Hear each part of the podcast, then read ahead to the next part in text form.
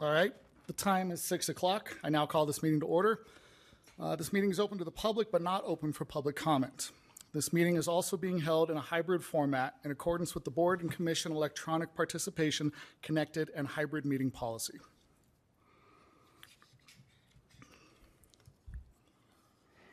If any board members, if any board members, council liaison, or staff members are online or joined by phone, please unmute yourself to say here. If you are on a phone, please press star six to unmute. Board Member Purcell, Here? Board Member Marina, Board Member Lyons, Here. Board Member White, Here. Board Member Richards, Here. Town Council Liaison Dietz. Any other council members present? Okay. Staff in attendance, Lindsay Jordan, Here. Tara Vargish, Here. Tammy King, Here.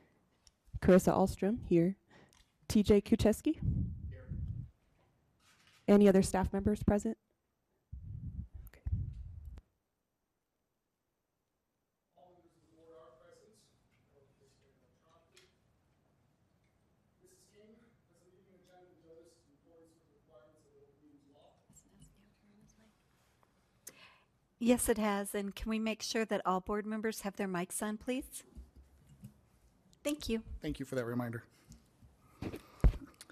Uh, Minutes from last board meeting have been distributed to the board. If there are no changes, additions, or deletions to the minutes, a motion to accept the minutes as presented will be accepted. Motion to accept the board minute th- as presented?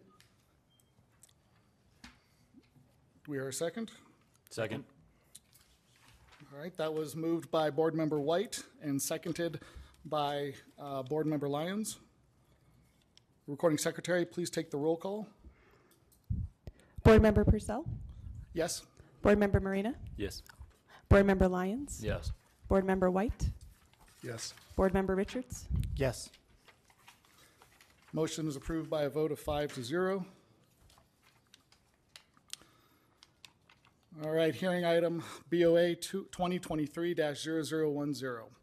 Church of the Rock, The Rock, owns and operates a church at 4881 Cherokee Drive, Castle Rock, Colorado, 80108, the property. The Rock requested approval from the town of Castle Rock, the town, to house campers on site to provide temporary shelter for people in need. On September 29th, 2023, the town, through its zoning manager, denied the Rock's request because the use of recreational vehicles, RVs, slash campers, is not a permissible use pursuant to the Rock's PD zoning regulations. The Rock appeals the town's determination. The board must evaluate this proposal under criteria established under the municipal co- code as summarized in the staff report. The board will hear from the applicant and then staff. There will be no public comment at these proceedings. Does any board member have a conflict of interest or any other matter he or she would like to disclose prior to proceeding on this item? Let the record state nobody has spoken up with any kind of uh, conflict of interest. 17.06.020, powers and duties of the board this evening. The board shall have the following powers and duties, all of which shall be exercised, subject to the laws of the state and subject to the appropriate conditions and safeguards in harmony with the purpose and intent of this title, the policies of the town council, and in accordance with the public interest and the most appropriate development of the neighborhood. A, the board shall hear and decide appeals initiated by an applicant and review any order, requirement, decision, or determination made by an administrative, administrative official charged with enforcement of the regulations established by this title unrelated to a land development application, technical criteria variance, or where the appeal process is set forth elsewhere in this title. B, appeal procedures shall be as follows. One, the submittal requirements and process to file for an appeal are set forth in the Development Procedures Manual. Two, the board shall determine whether the manager's decision was consistent with application of this title and then either affirm or reverse the manager's decision. Three, a written notice of appeal of any administrative uh, decision shall be filed within 15 days of the decision being appealed. The notice of the appeal shall be filed with the manager and shall state with specificity the reasons for appeal. The board shall hear such appeal within 60 days of the filing of the notice of appeal.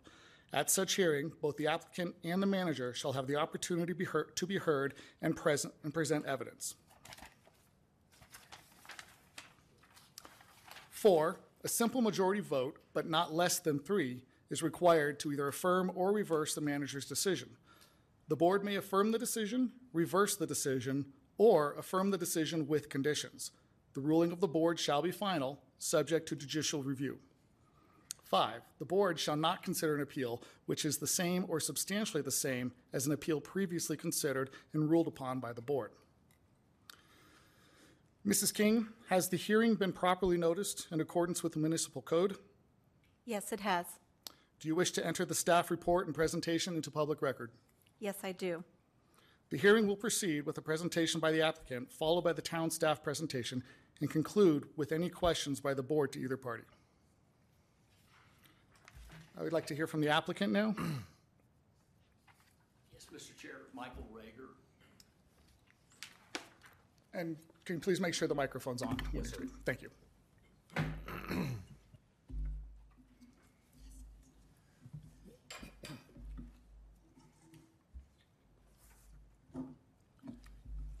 Thank you, uh, Mr. Chair. Um, I am Michael Rager, and I appear for The Rock. And um, uh, what we'd like to do uh, with our time before the board tonight is, um, first, I'll start off, and I want to address some of the specific issues that have been raised um, by the zoning manager's letter of determination. I want to talk a little bit about the facts related to the history of the dispute and the meetings between The Rock and uh, the town officials. I want to talk a little bit about the uh, Rock's property and the location of these vehicles that have been referred to as campers in the, um, in the letter of determination. Um, What The Rock believes are the undisputed facts relevant to the board's determination. Um, and then talk a little bit about uh, the, the law and the arguments uh, that the, the Rock brings. Um, After I do that, um, uh, we want the board to hear from uh, Executive Pastor Andrew Nemeth. He's the Executive Pastor of the Rock. And he's going to talk a little bit about and describe the Church of the Rock Shelter Care Ministry that has been addressed in the, uh, in the uh, letter of determination. And he's going to talk uh, as well, he's going to describe the course of communications and the meetings between the Rock and town officials. And then um, after he finishes that, um, the Rock's lead pastor, Pastor Michael Polhemus, he's going to address um, these, is, uh, these issues. He's going to talk about how the Rock's compassionate care ministries involving sheltered care relate to its mission as a Christian church. He's also going to address how the Rock's ministries to the unhoused have developed over recent years. Um, he, he's also going to discuss um, why the Rock's website doesn't reference this shelter ministry. And finally, he's going to talk about why other methods of helping the unhoused suggested by the zoning manager are not feasible. Those uh, include the use of hotels, transport to housing shelters, housing persons, unhoused persons in church member homes, and referring people to the HEART program and similar programs. And as part of that, um, he's going to talk about why the Rocks Compassionate Care Program, this, uh, this ministry that we're talking about, needs to use the campers as part of that shelter ministry. Okay, so um, uh, start here. See if I can figure out using this. Um, so uh, on November 10th, 2021, the town of Castle Rock sent the Rock a notice of zoning violation. And the alleged violation was allowing storage or residency in campers on the property. It did not identify the code provision uh, that was alleged to have been violated. The request by the town, the zoning manager, was to remove storage or residency of campers from the property. And the letter included uh, this attached photograph of the campers.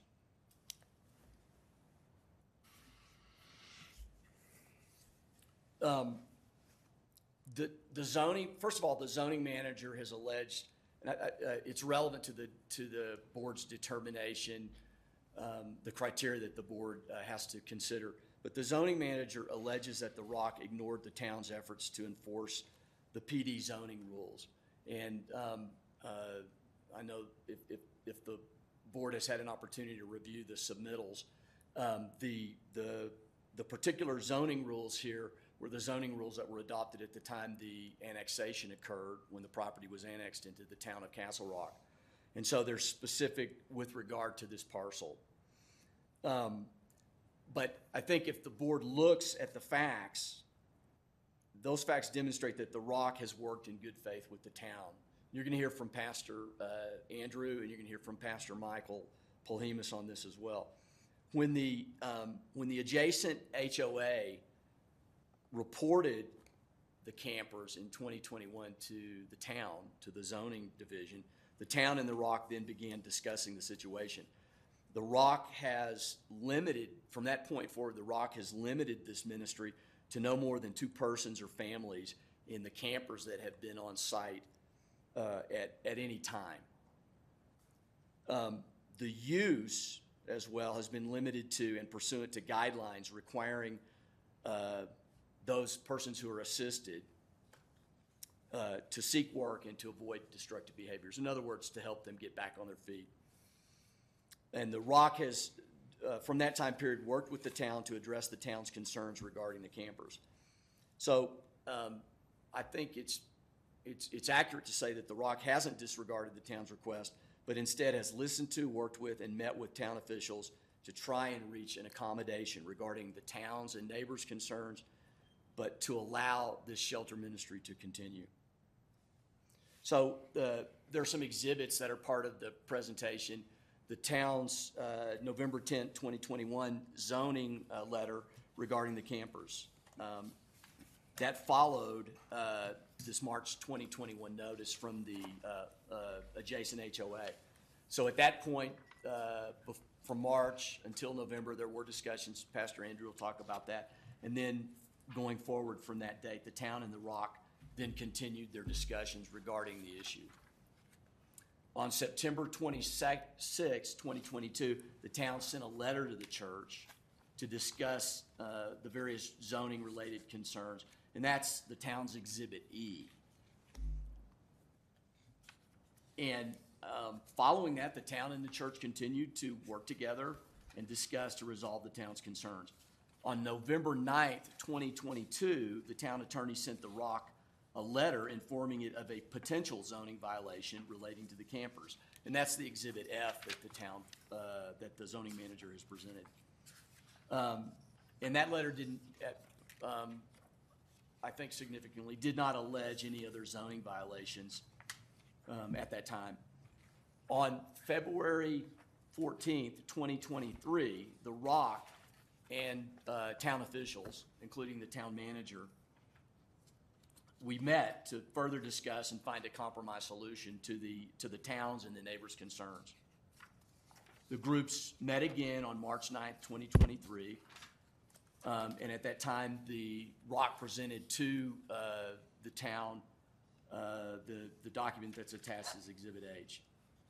So the the zoning manager issued the letter of determination five months later, September 2023.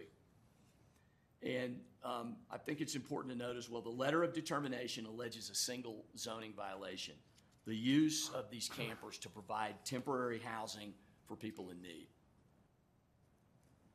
It's undisputed that the town and The Rock were in discussions regarding the alleged use violation for over two years prior to the letter of determination, uh, September 29th, 2023. Um, The, the, the memo and what the chair read um, state, uh, state or alleged that The Rock requested approval from the town to house campers on site to provide temporary shelter for people in need.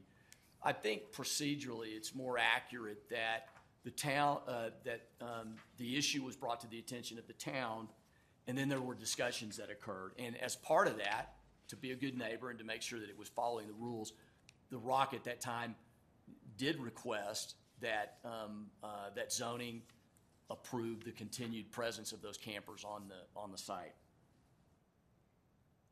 So it was at that point that The Rock requested approval. It wasn't as if The Rock went to the town and, was asking for a variance or some uh, exception to the zoning code. The, the position of the Rock has always been that the use of the campers is permitted under the code.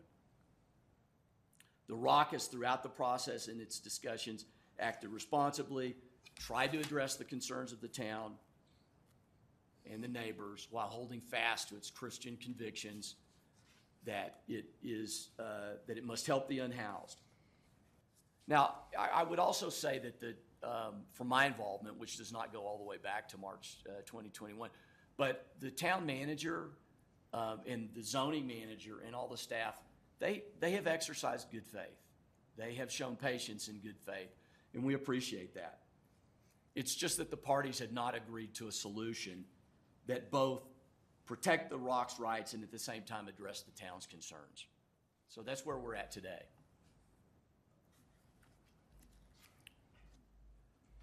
Um, During the meeting on February 14th, 2023, uh, there was discussion regarding keeping the campers on the rock property.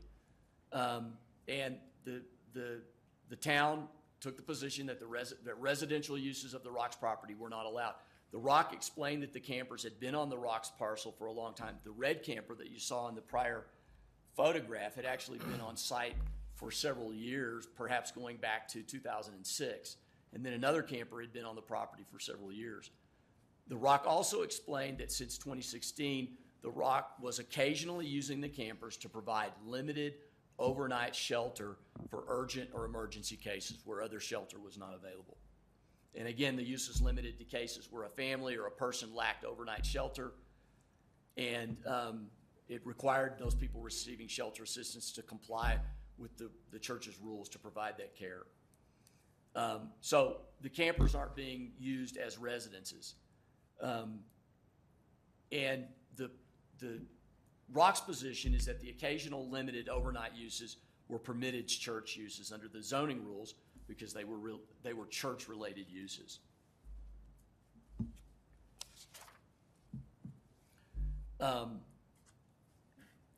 uh, sort of lay the groundwork, what we're talking about, the, these regulations that we're talking about, the PD zoning regulations, they were uh, part of, they were approved by this ordinance uh, in 2003, approving the annexing of the rock parcel as well as the site plan. Um, The rock, uh, for those council members who haven't seen the property, or pardon me, for the board members who haven't seen the property, it sits on the northwest corner of the meadows. It's bordered by the meadows on three sides and um, undeveloped Douglas County uh, property on the west. So um, uh, this is a, this is a, um, an overhead um, going uh, um, from some distance. So we'll just get a little closer here. And if you can see the stream that goes through here to the, on the right-hand side, um, and you can see the dark uh, portion, that, um, that's the backside of the, of the Rocks property. And um, to the left there, um, uh, to the west there, that property is Douglas County. So all of this was part of Douglas County prior to the annexation, but this is where the Douglas County line is. Um, It's right on the uh, Rocks property line. If we get a little closer here, this is just a, a further aerial that um, uh, takes us a little closer and shows the location of the entire campus and what's been developed on the parcel. Um, The campers themselves are kept on the northwest corner of the back parking lot of the church.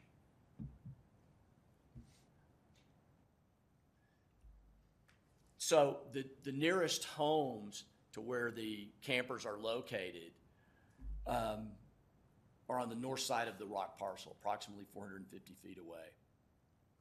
And again, this, as you've seen, the space behind the church building is undeveloped ranch property. So, um, the, the, after the February 9, uh, 14th meeting, the Rock team met again with the town manager and, uh, his team, including uh, the zoning manager, on March 9th, 2023. And again, the parties discussed, uh, the town's position regarding the, keeping the campers on the Rock property. Um, At that meeting, um, the Rock reiterated its commitment to follow all the zo- zoning rules, but it also reiterated its position that the use of the property was permitted. And it, it, it, uh, Pastor Polhemus strongly stated again his commitment to this compassionate care ministry that I, I believe the board should conclude is, is an essential part of what the Rock does and plays a very important role here in helping people in, uh, in Castle Rock. So that, the letter that, um, that was provided, that we've given, um, it covers a few things that, um, that I'd just like to emphasize. The Rock follows the teachings of both the Old Testament and the New Testament relating to caring for the poor and needy. And um, uh, there are many scriptures that relate to this, and Pastor Polhemus will address that. Um, to, um, to observe the scripture, to, um, to do what the Lord directs, the Rock has developed specific programs to responsibly help and restore the poor, needy, and destitute. These compassionate care ministries require that any person receiving food, money, or shelter seek employment and cease destructive behaviors. And the letter also addressed the temporary care, uh, temporary shelter care ministry. It's administered uh, as a transitional program for a limited period, and it's provided pursuant to biblical stewardship guidelines. When the Rock is unable to provide overnight shelter to specifically approved persons within the church building on a limited basis, it has used these campers or RVs legally parked on its property to provide overnight shelter. And it's consistent with the history of the Rock in the community, um, helping people. So um, the letter of determination was issued after the parties had failed to come to an agreement, of- again, after discussing the matter for two years. So the, the PD zoning regulations, which are cited by the uh, zoning manager and uh, also provided in the rocks materials, um, include these uses, church and related uses, and then permitted uses are addressed uh, below as well, church, and then there are several that are, are listed under that. And just to make clear, the church has never taken the position that these campers are used as parsonages. These, these uh, uh, unhoused persons that are receiving assistance are not ministers of the church. So um, uh, I, I think that these are undisputed facts, and that is um, uh, what's set forth in these, these two slides. From March of 23 through September 23, there were two campers on the property, and they were parked in the back of the church property, uh, church, church parking lot next to the open space. One is a mobile home, which is moved by driving the vehicle. One's a travel trailer, moved by attaching the front to a vehicle. And from March 23 to 2023 to the present, these campers have been used, as I've stated, on an occasional basis to provide overnight shelter according to these, uh, according to the program and according to these um, uh, uh, church rules that we've been talking about. Each of the persons has been provided limited overnight shelter as part of these specific programs. These specific programs require that any person receiving food money or shelter seek uh, employment and cease destructive behaviors. The shelter assistance um, operates alongside the Rock's other compassionate ministries, including a food bank, which is well known in, uh, in Castle Rock and in the county. Um, the, the overnight shelter assistance provides life-sustaining care for the poor and the needy and opportunities as well for Christian believers to participate in the care of their neighbors. It's a transitional assistance program for a limited period and provided pursuant to biblical stewardship guidelines that are um, established by the church. As I said, the Rock, anybody who lives in, in, uh, in Castle Rock or in the county um, who, who follows these things should know that the Rock has a demonstrated history of caring for the poor and the needy. And this ministry is, is the rock, you'll hear from Pastor Polhemus here, following the teachings of both the Old Testament and the New Testament relating to caring for the poor and the needy and the orphans or the homeless. So, as I said, the rock is not using the campers as a parsonage.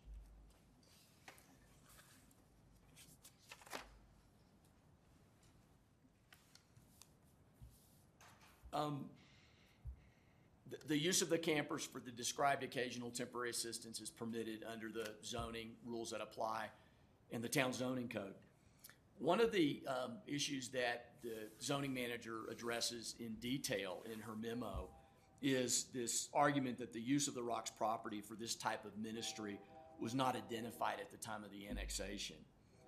In other words, it wasn't disclosed to the community and it wasn't the subject of public notice and discussion at the time. I guess the implication is that it had, if it had done that, then there would have been uh, discussion, and there might have been some specific uh, provisions that were included. So the, the, the approved uses are church and church-related uses. I guess the question for the board is whether there was an obligation at the time that the, the rock um, anticipate every potential use that would ever be made of its property. I think what you're gonna hear from Pastor Polhemus in particular is that, and what you know, it's been in the news, we've been discussing it. In Castle Rock and in Colorado, we have changing circumstances. We have changing religious and social needs. We have a housing crisis here in Castle Rock that calls for flexibility of local governments in broadly defining what constitutes a church activity, to allow a church to provide that care that can't otherwise be provided. The, the position of the, um, the position of the rock as well is that um, this use is permitted as an accessory use. It's a use that is naturally and normally incidental to and subordinate to and devoted exclusively to the main use of the prince, of the uh, premises. The uses of the church, the programs of the church to carry out its mission. Um, there, there was uh, criticism uh, by the zoning manager of a case that was relied on by The Rock in addressing um, uh, accessory use. And that, that case is a Colorado case. I don't believe there are any other uh, reported Colorado cases that get close. And that dealt, that dealt with um, a parking lot. Um, there are, there are several other cases that directly address um, uh, court uh, decisions permitting use of church property for temporary shelter. And so um, uh, we provided today a, a, a letter, an additional letter with some specific information. So I didn't have to read it to the board. Uh, we provided that today to the, uh, to the board. And um, uh, we would ask that the board consider it as part of its uh, deliberations here. And uh, so I would just ask right now, I have copies of that, and I would just ask if the, if the board has a copy of that letter. Thank you, Ms. Kane.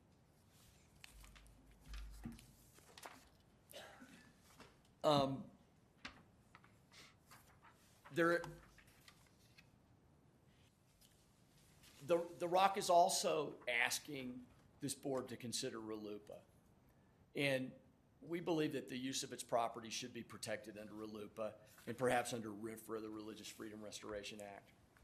And the, the, the board is directed to consider these, this, these federal laws in making these decisions. And as, as maybe the board has dealt previously with RLUPA, but um, it protects religious exercise relating to land. The use of real property for the purpose of religious exercise shall not, shall be considered to be a religious exercise of the person or entity that uses or intends to use the property for that purpose. Um, And the, the issue that the zoning manager raises is whether the zoning manager's decision um, is a substantial burden on the religious exercise of the rock.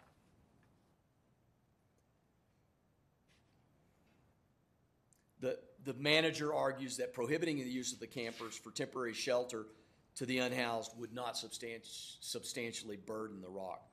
So you'll hear from uh, Pastor Mike on this relating to the arguments that have been made by the zoning manager. The solutions that have been proposed by the zoning manager are not feasible. They're either not available, they're not realistic, or they're not economically feasible. And the zoning manager's decision would meaningfully curtail the ability of the Rock to express and exercise its Christian faith and charity. The, the zoning manager has also argued that this is a self-imposed problem of the Rock or by the Rock. I, I think that's an unfair argument.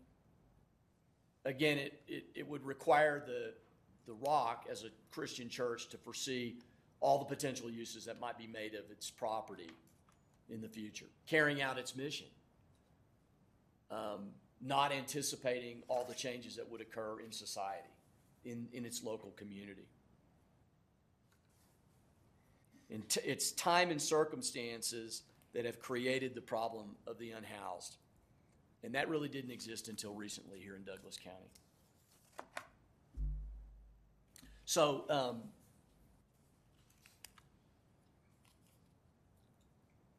we, we, we believe that the board should find that the Rock's limited occasional use of the campers for shelter assistance is protected religious use under RLUPA. It's consistent with its sincerely held Christian faith, established compassionate care ministries, and the Rock's demonstrated care and love for those in the Castle Rock community,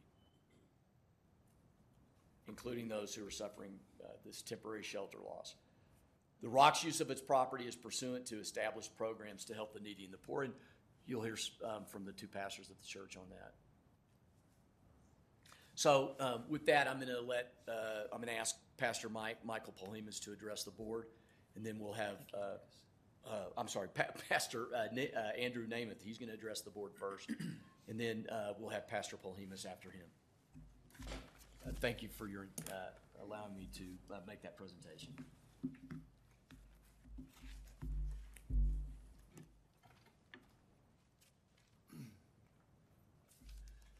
Hello, Board. Thanks for letting me address you tonight. Uh, I'm Andrew Nemeth, uh, one of the pastors on staff at The Rock, and I help with some of the executive responsibilities.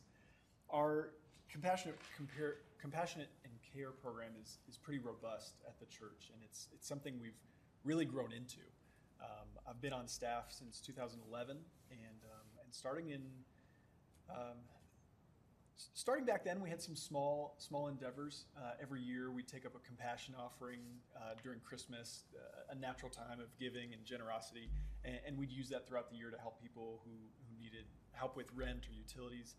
But really, starting in 2015, we, we ramped that, that program into high gear, and um, we converted classrooms into food storage rooms, and uh, we started to look around and see what other assets do we have, and what could we use, and how could we make its best and highest utilization.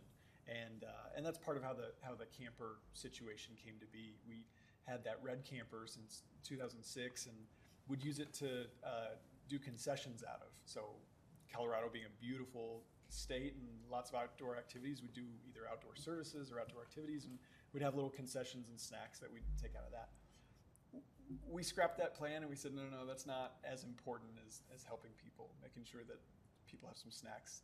Seems a, a lesser use biblically than, than taking care of the poor. Uh, and so we began to do that, but we wanted to do it reasonably and responsibly. And so we partnered with Douglas County Human Services. Um, they've been a huge partner in this endeavor. And we've partnered with the Heart Team, um, who's been a great resource in this. And we've partnered with Douglas County Sheriffs to, to make sure that we were the people we were working with were uh, adequately background checked and safe and didn't have records and weren't uh, uh, a harm to themselves or to others.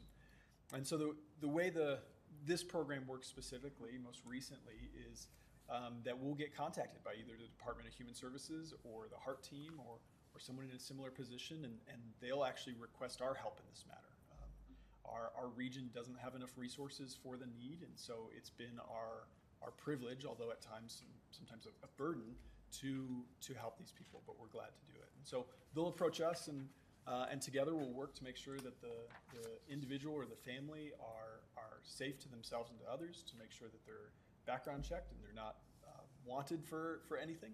Uh, we'll make sure that they're not also on anything, that they're not under the influence of anything. And, and then when we know that it's uh, appropriate and safe, um, if they uh, agree to um, either be employed or seek employment, if they agree to the other program policies of to, to not use any any substances that would be harmful to themselves or others, to not uh, not involve themselves in any sort of illicit activities, not to you know, there's a lot of a list of hey, you got to fly straight and and, and, act right. Um, then then we work to to bring them in. And when we say bring them in, it's not just hand them a key and say, hey, you know, the place is yours. It's uh, they they step into active case management. We have some case managers on our team um, that are trained to do this, and they work alongside of people who need help navigating some of the, the services and systems that are out there um, to get connected with things like Arapahoe Douglas County Works or to uh, get connected with um, employers and job opportunities or to uh, go through um, job training skills and upskilling or to learn how to interview better or um, on site, uh, along with these wraparound services, we, we have a blessing room that provides clothes. So if someone comes in and they don't have the appropriate clothes to go to an interview, we can help them with that. Uh, if they don't have food, we've got a food bank that monthly serves hundreds of families with tens of thousands of pounds of uh, not just canned goods, but fresh produce and dairy and um, uh, meats and all sorts of like even gluten free and grain free stuff. So um, we're working really hard to to love people who are in need and to provide a service that's thoughtful and not careless or dangerous in any any ways. Um, as Mr. Rieger pointed out, the even the placement of these these campers has been somewhat strategic, along with being over 400 feet from the nearest nearest neighbor. Uh, there's also some topography that those aerial photos don't take into account, and so they're largely hidden by hills and the natural uh, slope of our of our uh, building and the land that it sits on. So we work hard to make sure that that that it's not a blight to, to the community, that it's tucked away back in the back, uh, it's not seen by many neighbors, um, and and so with that, as we bring uh, these people in, we want it to be occasional, we want it to be very temporary, and we do our best to get them back on their feet as quick as we can. Sometimes, if you start a new job, it takes a week or two to get your first paycheck, and so first paycheck doesn't necessarily mean you're qualified for an apartment. Uh, you got to have sometimes first month and security deposit and a few other things. So sometimes it takes just a little bit of time, but our our intention is never to turn this into their home, to make this their residence. It's always just to provide temporary shelter. And sometimes that's as little as one night. Sometimes we have people who are in between uh, situations and the apartment's coming. I, I just, but I'm out already and I can't get into something. And instead of sleeping in the back of the U-Haul with the rest of their stuff, we're able to, to help them out because they're not belligerent. They're not detriments to society. They're just in a pinch of bad luck. And so we're able to, uh, to help them in ways that, that they might not other, otherwise be able to be helped. And so uh, we really appreciate um, your consideration in this matter to help, help empower it as Mr. Rieger had mentioned to the timeline of, of our meetings, the, uh, the town and their staff have, have been gracious um, to, to try to find a, a, resolution to this. Um, unfortunately, both of us feel strongly. Uh, we hold strongly to our, our Christian beliefs that we, we need to help these people, and currently we believe the campers uh, enable us to do that. Uh, the town feels strongly that it's, it's a residence and it shouldn't be allowed. Um, we don't see it that way. Uh, and we've worked hard to, to find resolution. And at different times, we, we thought we found it, which is why it's taken two years to, to arrive at this meeting. Um, but uh, be that as it may, we, we want it to be seen that we do want to be um, reasonable. We, we do want to find a, a resolution where, where we can continue to provide help to the town of Castle Rock by caring for our neighbors and, and also not be a blight to anyone to not, we understand that, you know, these ordinances were written to help serve the people, and so we don't want to, we don't want to ignore that they exist for a reason. Uh, we just feel that there should be an, an adjustment in this case. Is there anything else I need to address? No? Okay, all right, well, thank you guys very much, I appreciate it. Thank you, staff. Well, thank you, board, for, for just your time tonight. I know time away from your family is, is valuable. Um, I appreciate it, and uh, try to go quickly, keep it under a few hours here, if that's okay. Uh, Uh, I, I think what you've heard is a lot of the facts, I, I, and I want to st- stick to the facts, but I also just want you to hear just uh, again our heart behind this and what we're trying to do. Um, actually, grew up in Castle Rock. I came here in 1988. Uh, I'm about to hit 50 here, so I've been here, been around a while, a little while. Still got a ways to go, uh, but uh, went to Douglas County High School. Um, love the town of Castle Rock. Have always loved it. Uh, was away for a while, came back, and uh, 2014 came to uh, to the Church of the Rock uh, to be on staff and to to help to pastor uh, the Rock. And one of the things that we felt at that time, and as I stepped in, is is that we wanted to be a church that that if we were ever to close our doors, that the community would know it, uh, that we are actually impacting the people around us, and not not just doing everything behind closed doors and having our own little meetings, but actually out uh, helping people in need, uh, however they need needs, however we can meet their needs. And so, we started on this endeavor working with uh, Douglas County and uh, partnered with Douglas County on helping them with foster care needs. And um, they, they had at that time two uh, foster care uh, families that that were helping out. And uh, and so as we came to him, he said, "Look, we're not trying to do anything on our own. Like we're not trying to make a name for ourselves. We just want to meet the needs that are in front of us." And, uh, and they said, well, can you help us with the foster care? And so uh, we went from having two families in Douglas County to having over 100 families that were trained uh, in just a matter of months. Uh, and that was to meet a need within the county. Um, as we've progressed here, and I think this is just one of the issues, is as you'll read here, as you've read in this memorandum uh, by the zoning manager, is that, well, we didn't, we didn't really address this issue of homelessness and, and having these trailers on site. And, and I think times change, uh, as we are well aware. We've seen COVID and things that have happened, and uh, things aren't the same as they used to be. And we can't, we can't necessarily foresee everything that is in front of us, but our desire as a church and our mandate as a church is to meet the needs uh, in the community. And so this is what we do. Um, in 2015, I got on the uh, mental health initiative with Douglas County, and I've been working on the mental health initiative for the past uh, now uh, eight years. Uh, and then uh, Abe Laydon, who's the commission, one of the commissioners for Douglas County, uh, started the homeless initiative just, I think, I don't know the exact timing, but probably about a year and a half, maybe two years ago, and uh, and asked for me to be on that as well. And we begin to address the the homeless issue uh, that is a real issue in Douglas County. Uh, it, it is a and is becoming uh, a huge issue, um, and we're not trying to increase the issue. We're trying to decrease the issue, and, and even what we do as we as we're able to put people into these the, the trailer into the RV uh, is is that we're able to take a temporarily bad situation and and get people back on their feet instead of turning it into a chronic situation. Uh, we never we don't want that to happen. Uh, we want to help people get back on their feet uh, as quickly as possible. Um, I, I want to share with you just two examples uh, of of of people that we have had. I don't know if looking here. Uh, okay, they're not in the audience. I. Um, where I was trying to get one of them to come here so you could meet her. Uh, but I'll, get back to that point. I, I let me do this. The uh, uh, as um, our attorney has, has stated that I'm going to kind of go through a few things. I want to make sure I hit these things.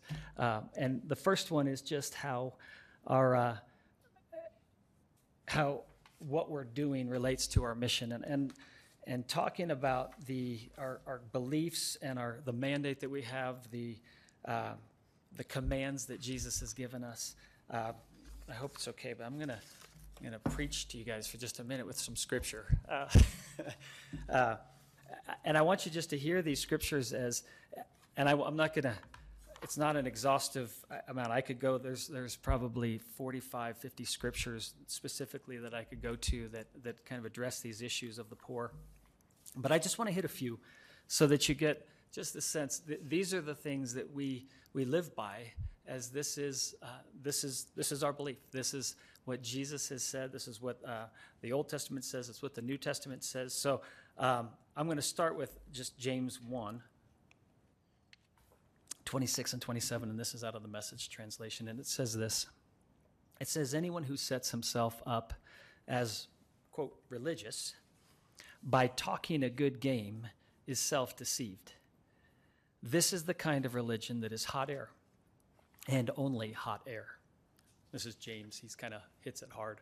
Uh, it says this, though it says, real religion, the kind that passes muster before God the Father, is this to reach out to the homeless and the loveless in their plight and to guard against corruption from, the, from a godless world.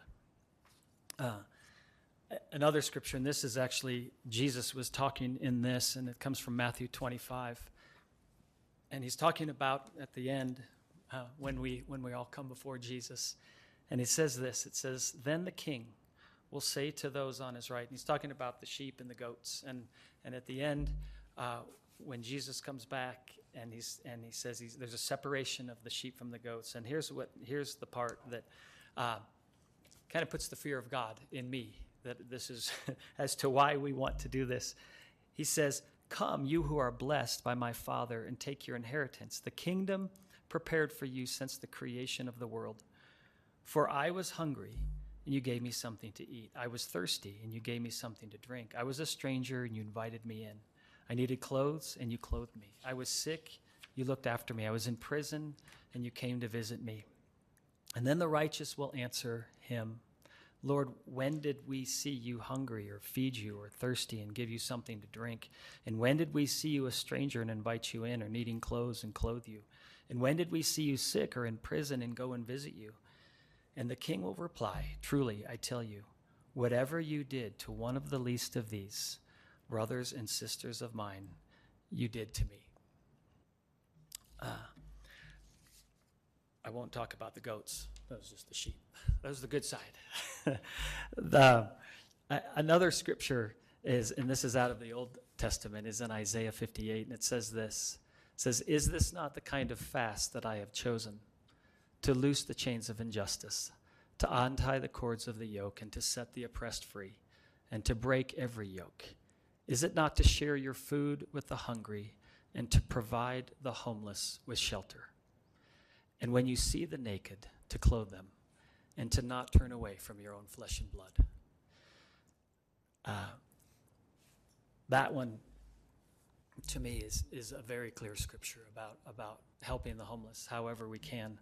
Uh, uh, yeah, let me, I'll go on and then I'll come back to that. Uh, Leviticus 25, 35, and 36. Um, Leviticus is probably not one of everyone's favorite scriptures or books, but a lot of law.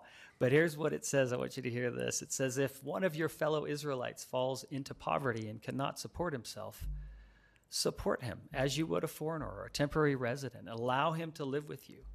Uh, do not change, do not charge interest or make profit at, at his expense. Instead, show your fear of God by letting him live with you as your relative and this is basically what we're doing is we have these uh, uh, these two trailers is, is we're we're bringing people on site and we're saying look you're going to live uh, on site. And as, as pastor andrews said these are wraparound services that we provide. So it's not just sticking someone out there but it's actually meeting with them on a daily basis and working with them to quickly get them back on their feet and, and into an apartment uh, with a job if they don't have a job uh, and back into uh, working in society again.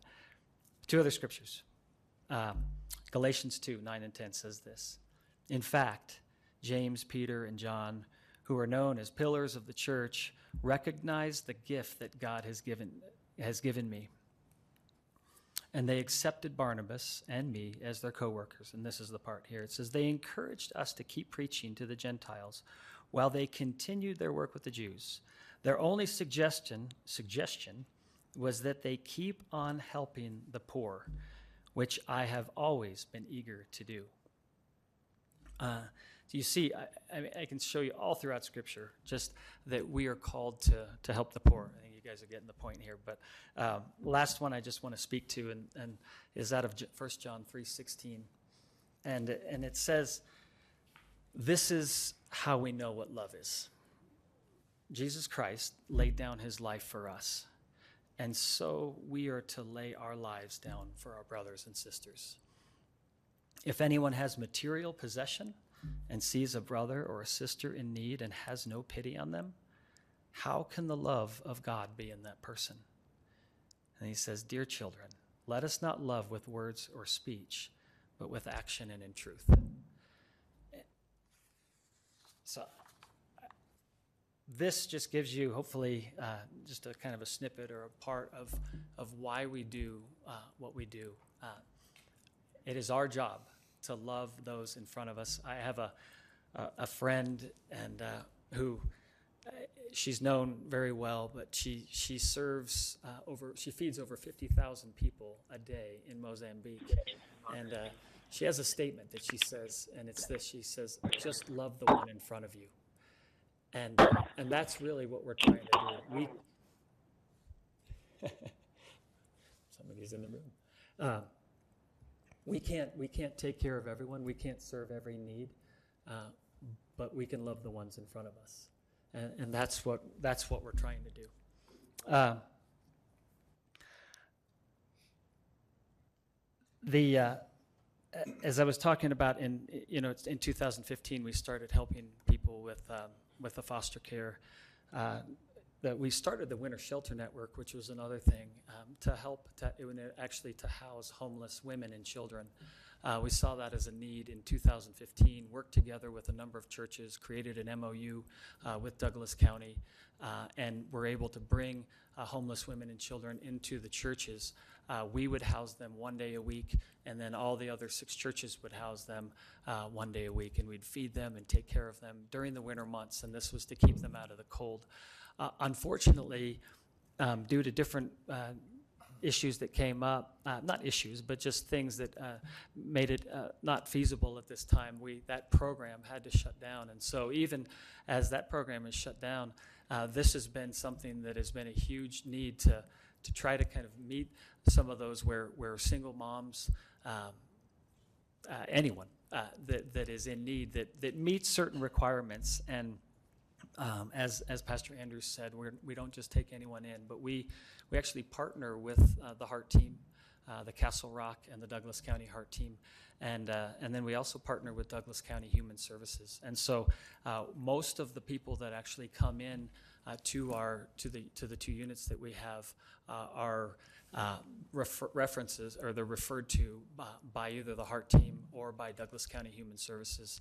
And one of the things this allows us to do, or uh, they'll, they'll contact us and say, hey, we have someone, um, uh, we have a single mom, and, and just remembering just recent cases here, single mom with a, with a number of kids under the age of seven years old, and uh, we need help. We have no other solution right now other than to separate the mom from the children in order to put her in a shelter.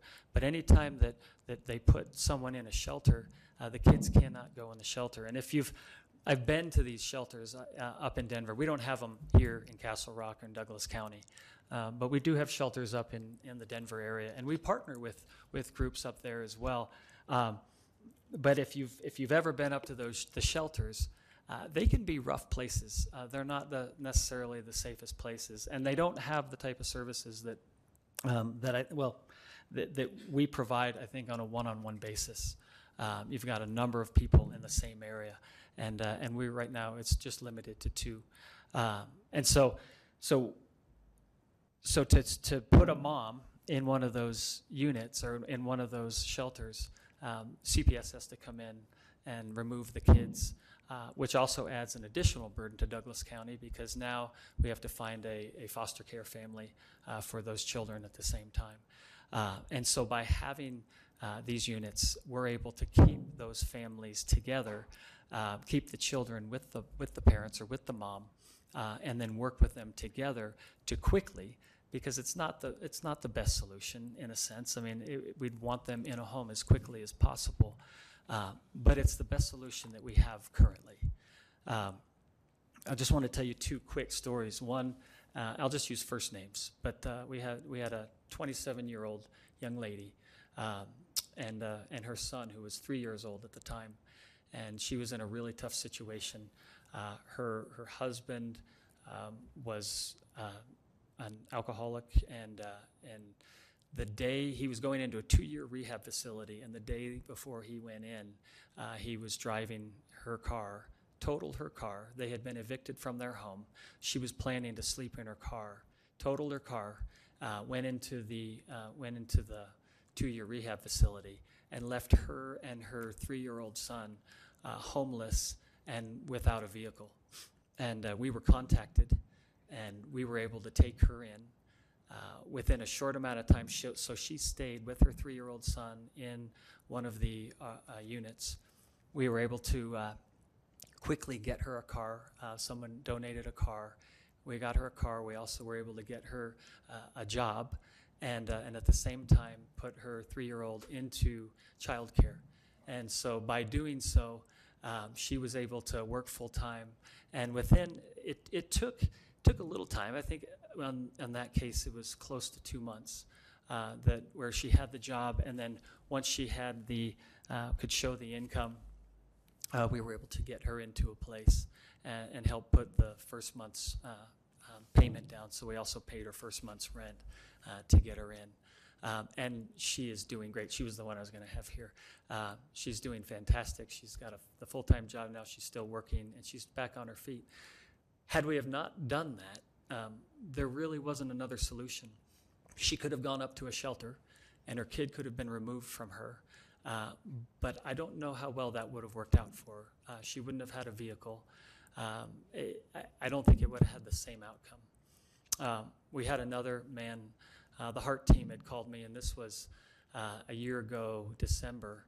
Um, if you remember, uh, the end of December, or right around, right before Christmas, we had some really cold weather. I mean, it was in like negative 15 degrees.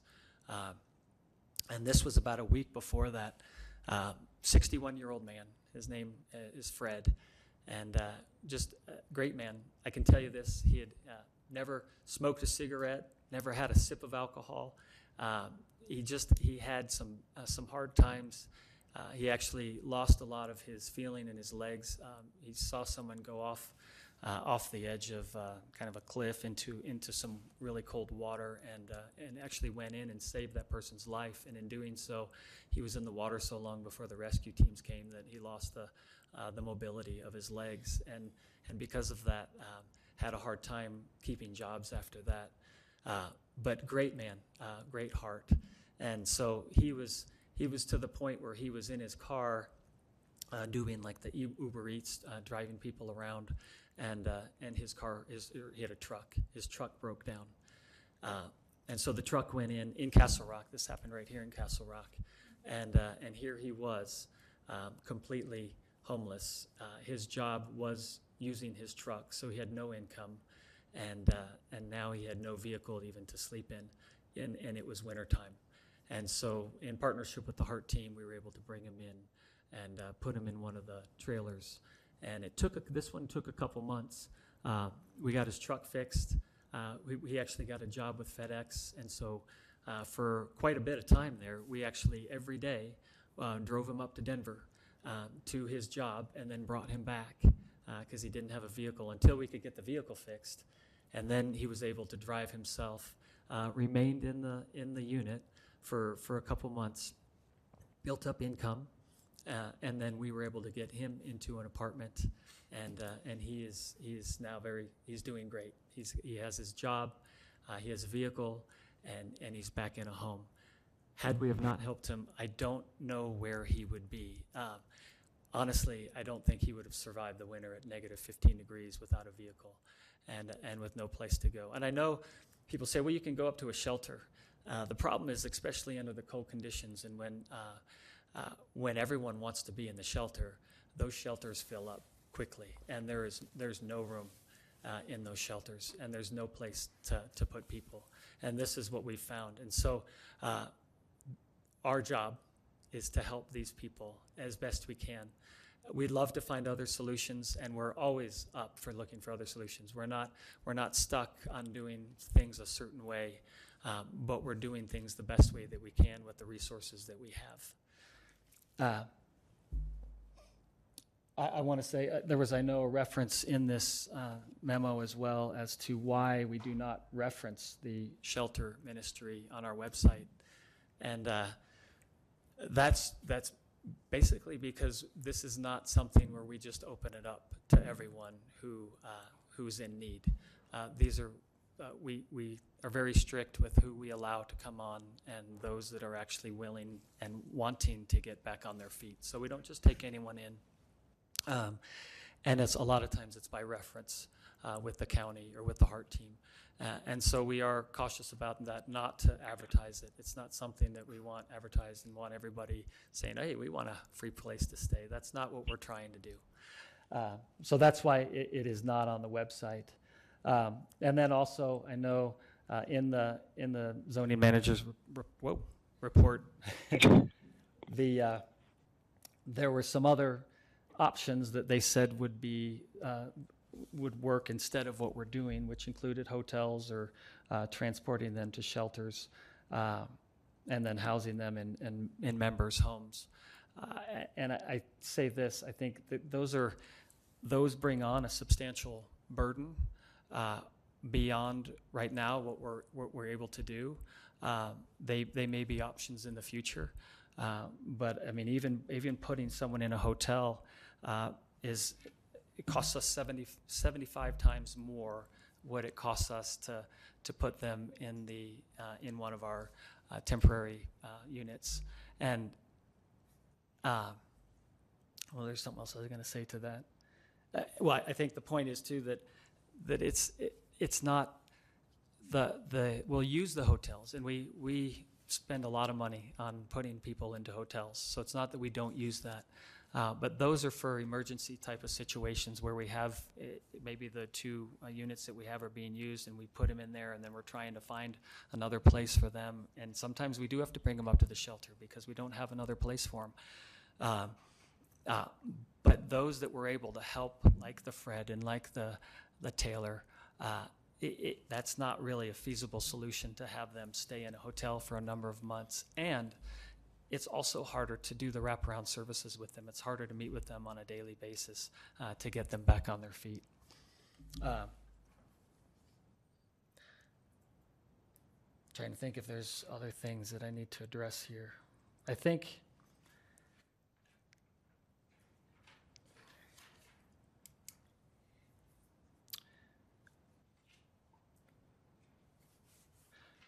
Think that probably addresses pretty much everything that I had. Uh, yeah, I want to thank you guys uh, for your time, and I- I just say this: I think uh, I, I was a, I was just a little saddened as, as we've met with the town, and, and we're trying to we are really trying to to make a difference, and we do feel that this is this is. Let me say this: when when when the town approved the rock to have to be uh, with a PD on 54 acres on the backside of the meadows, uh, we believe that that part of that approval was was what we do. This is this is part of the the uses of a church. This is part of of how we operate. Um, oh, I was going to say this too. I mean, we have as we have uh, Andrew talked about it, but as we have a food bank, um, as we have the uh, the the we call it the blessing room where we have clothes. Uh, it's it's all these things working together. Our food bank last year we we served. Uh, thousands of people. Uh, we we actually gave out over 450,000 pounds of food last year um, to people in need, uh, all across Colorado, not just in Douglas County. And, and so, our heart and our and we feel our job and our mandate is to make a difference uh, to the people around us and to love them well.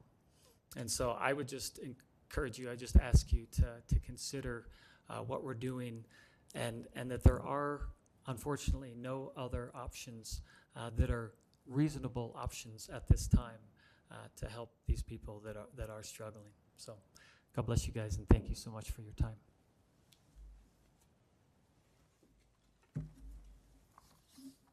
Just a couple of other things, if, uh, if we may, uh, with the board. So we'd ask that the board accept our appeal letter and the letter that we delivered today as part of its record.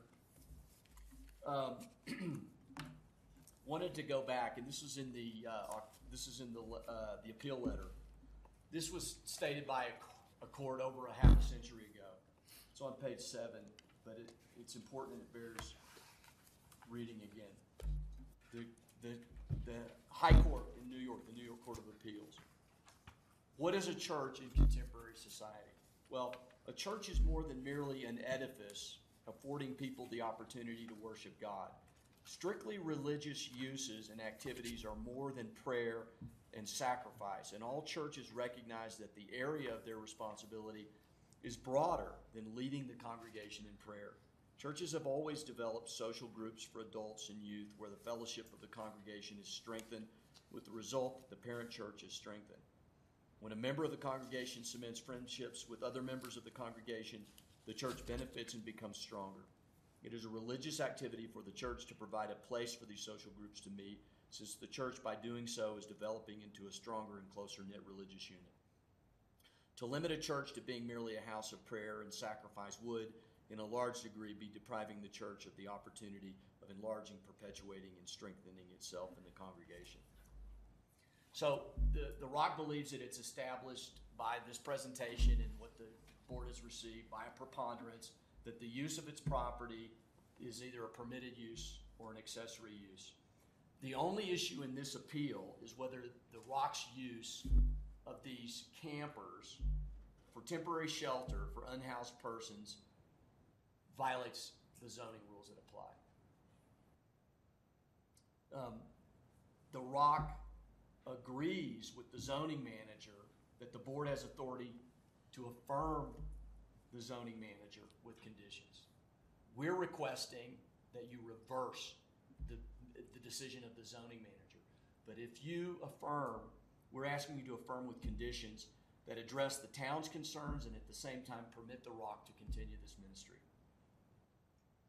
Um, I, I guess I would also say we've shown you some overheads. I know Castle Rock's not a giant place, and I don't know what your familiarity is. But if the board finds it appropriate, I think it has the authority to continue this proceeding and make a site visit if the board, if the board finds it appropriate uh, to make that site visit before ruling. And so, uh, if the board in deliberation finds that appropriate, we'd make that request.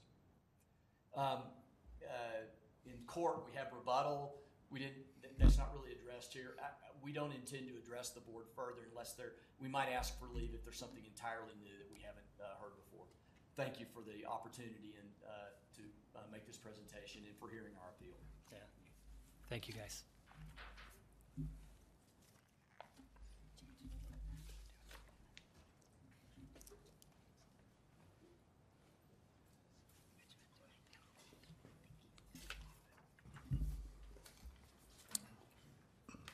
Is the town prepared for their presentation?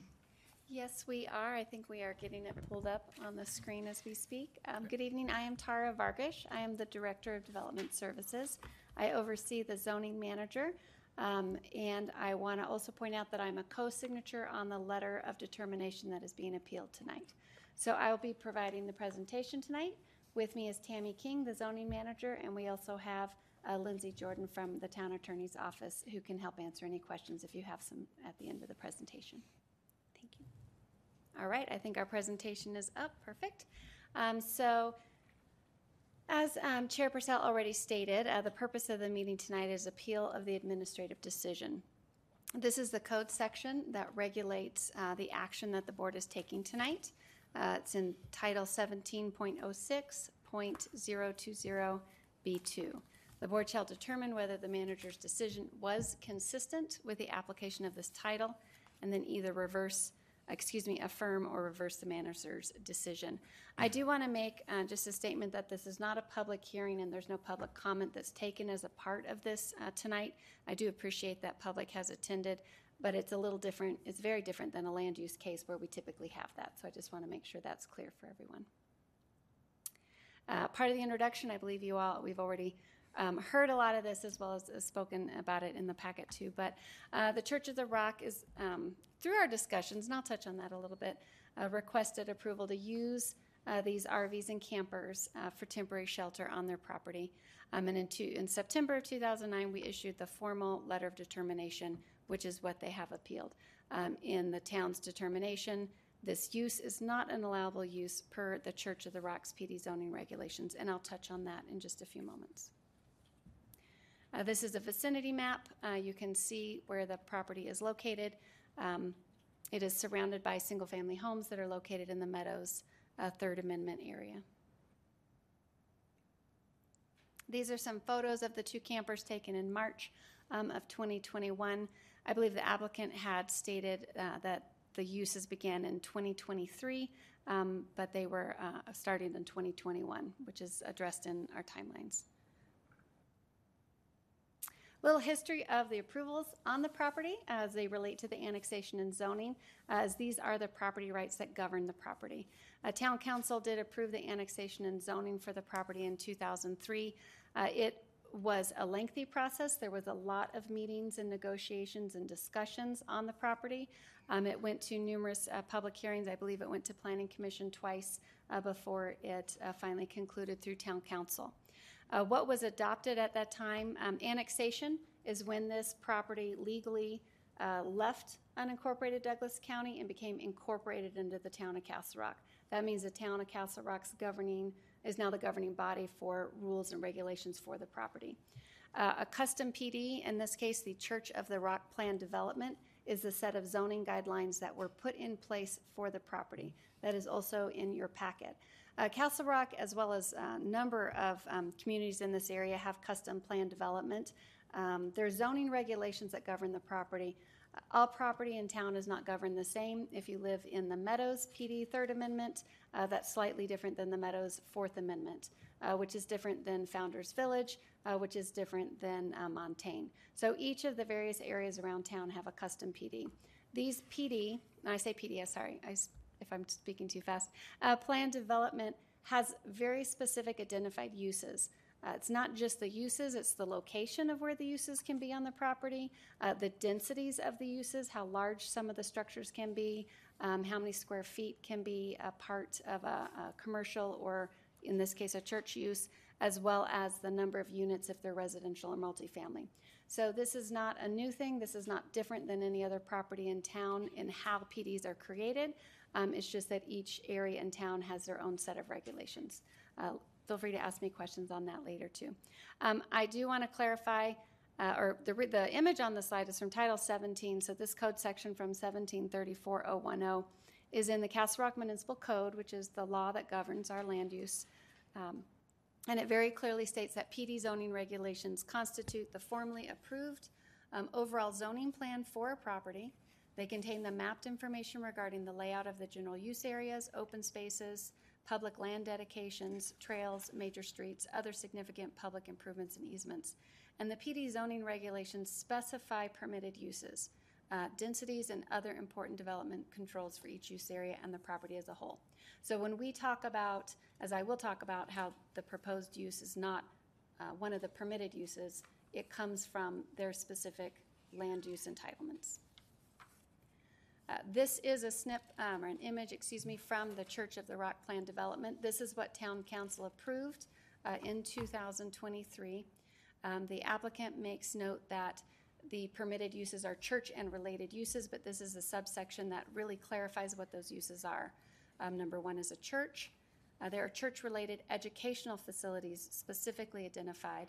In other areas of the zoning, that density is capped as to the number of students that can be there a church-related daycare center, subject to licensing requirements of the state, parsonage, nonprofit ministry-related administrative offices, trails, pedestrian, and bicycle, open space and ponds. I should probably not read every word for you. Uh, but number eight, indoor and outdoor church-related recreational facilities, uh, utilities under number nine, and number 10, uh, the public and private streets and drives. The reason I'm taking my time to talk through these is there are numerous uses that were identified and discussed and put into um, this zoning document. And church-related uses was not loosely used or undefined. It's very specific. On this list, there are three church-related uses listed. Number two, uh, related educational facilities. Number three, related daycare center. And then under number eight, uh, there was indoor and outdoor church-related recreational facilities. So I want to make it clear that this is the governing document of uses for this property. I want to speak to um, one thing that the applicant stated about how times change, and it could be that at the time that these were put in place, that they didn't recognize all the uses or all the needs that they might want to provide. Um, And to that effect, that's not any different than any property owner in town. Uh, Their uses or needs to utilize their property change. That's why the town code provides for the option to rezone or amend the zoning on your property. So there is an avenue for this property owner to come before town council and request a rezoning and make their case to the town council, which is the body that approves the uses in the town. I want to walk through a couple of the other um, elements of the history of approvals. In 2003, a development agreement was entered into between the property owner and the town.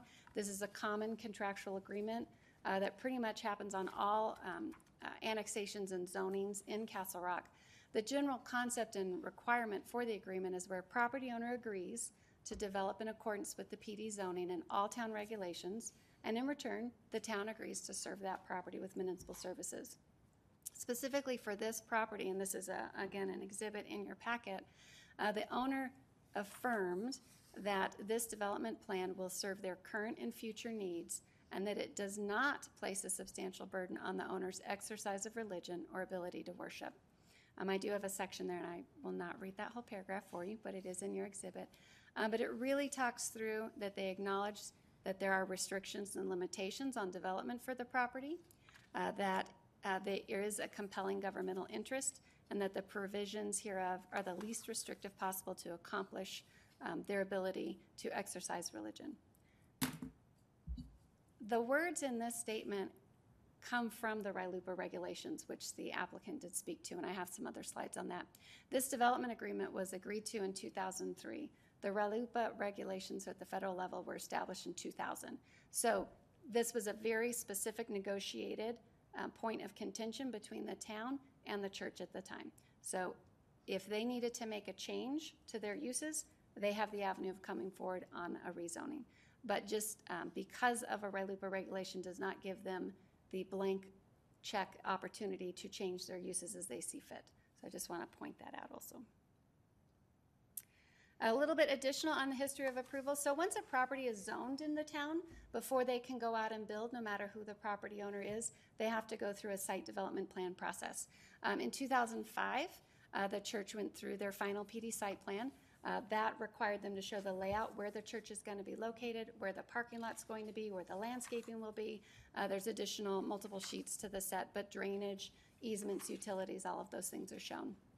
Uh, It also requires them to show the detailed architectural elevations of what they're going to construct. Uh, The image on the right is a simple layout from their uh, 2007 amendment, but you can see the proposed church building is shown. Future expansions are shown in dashed lines uh, labeled FUT period. You can see the parking areas surrounding the church and the drive aisles.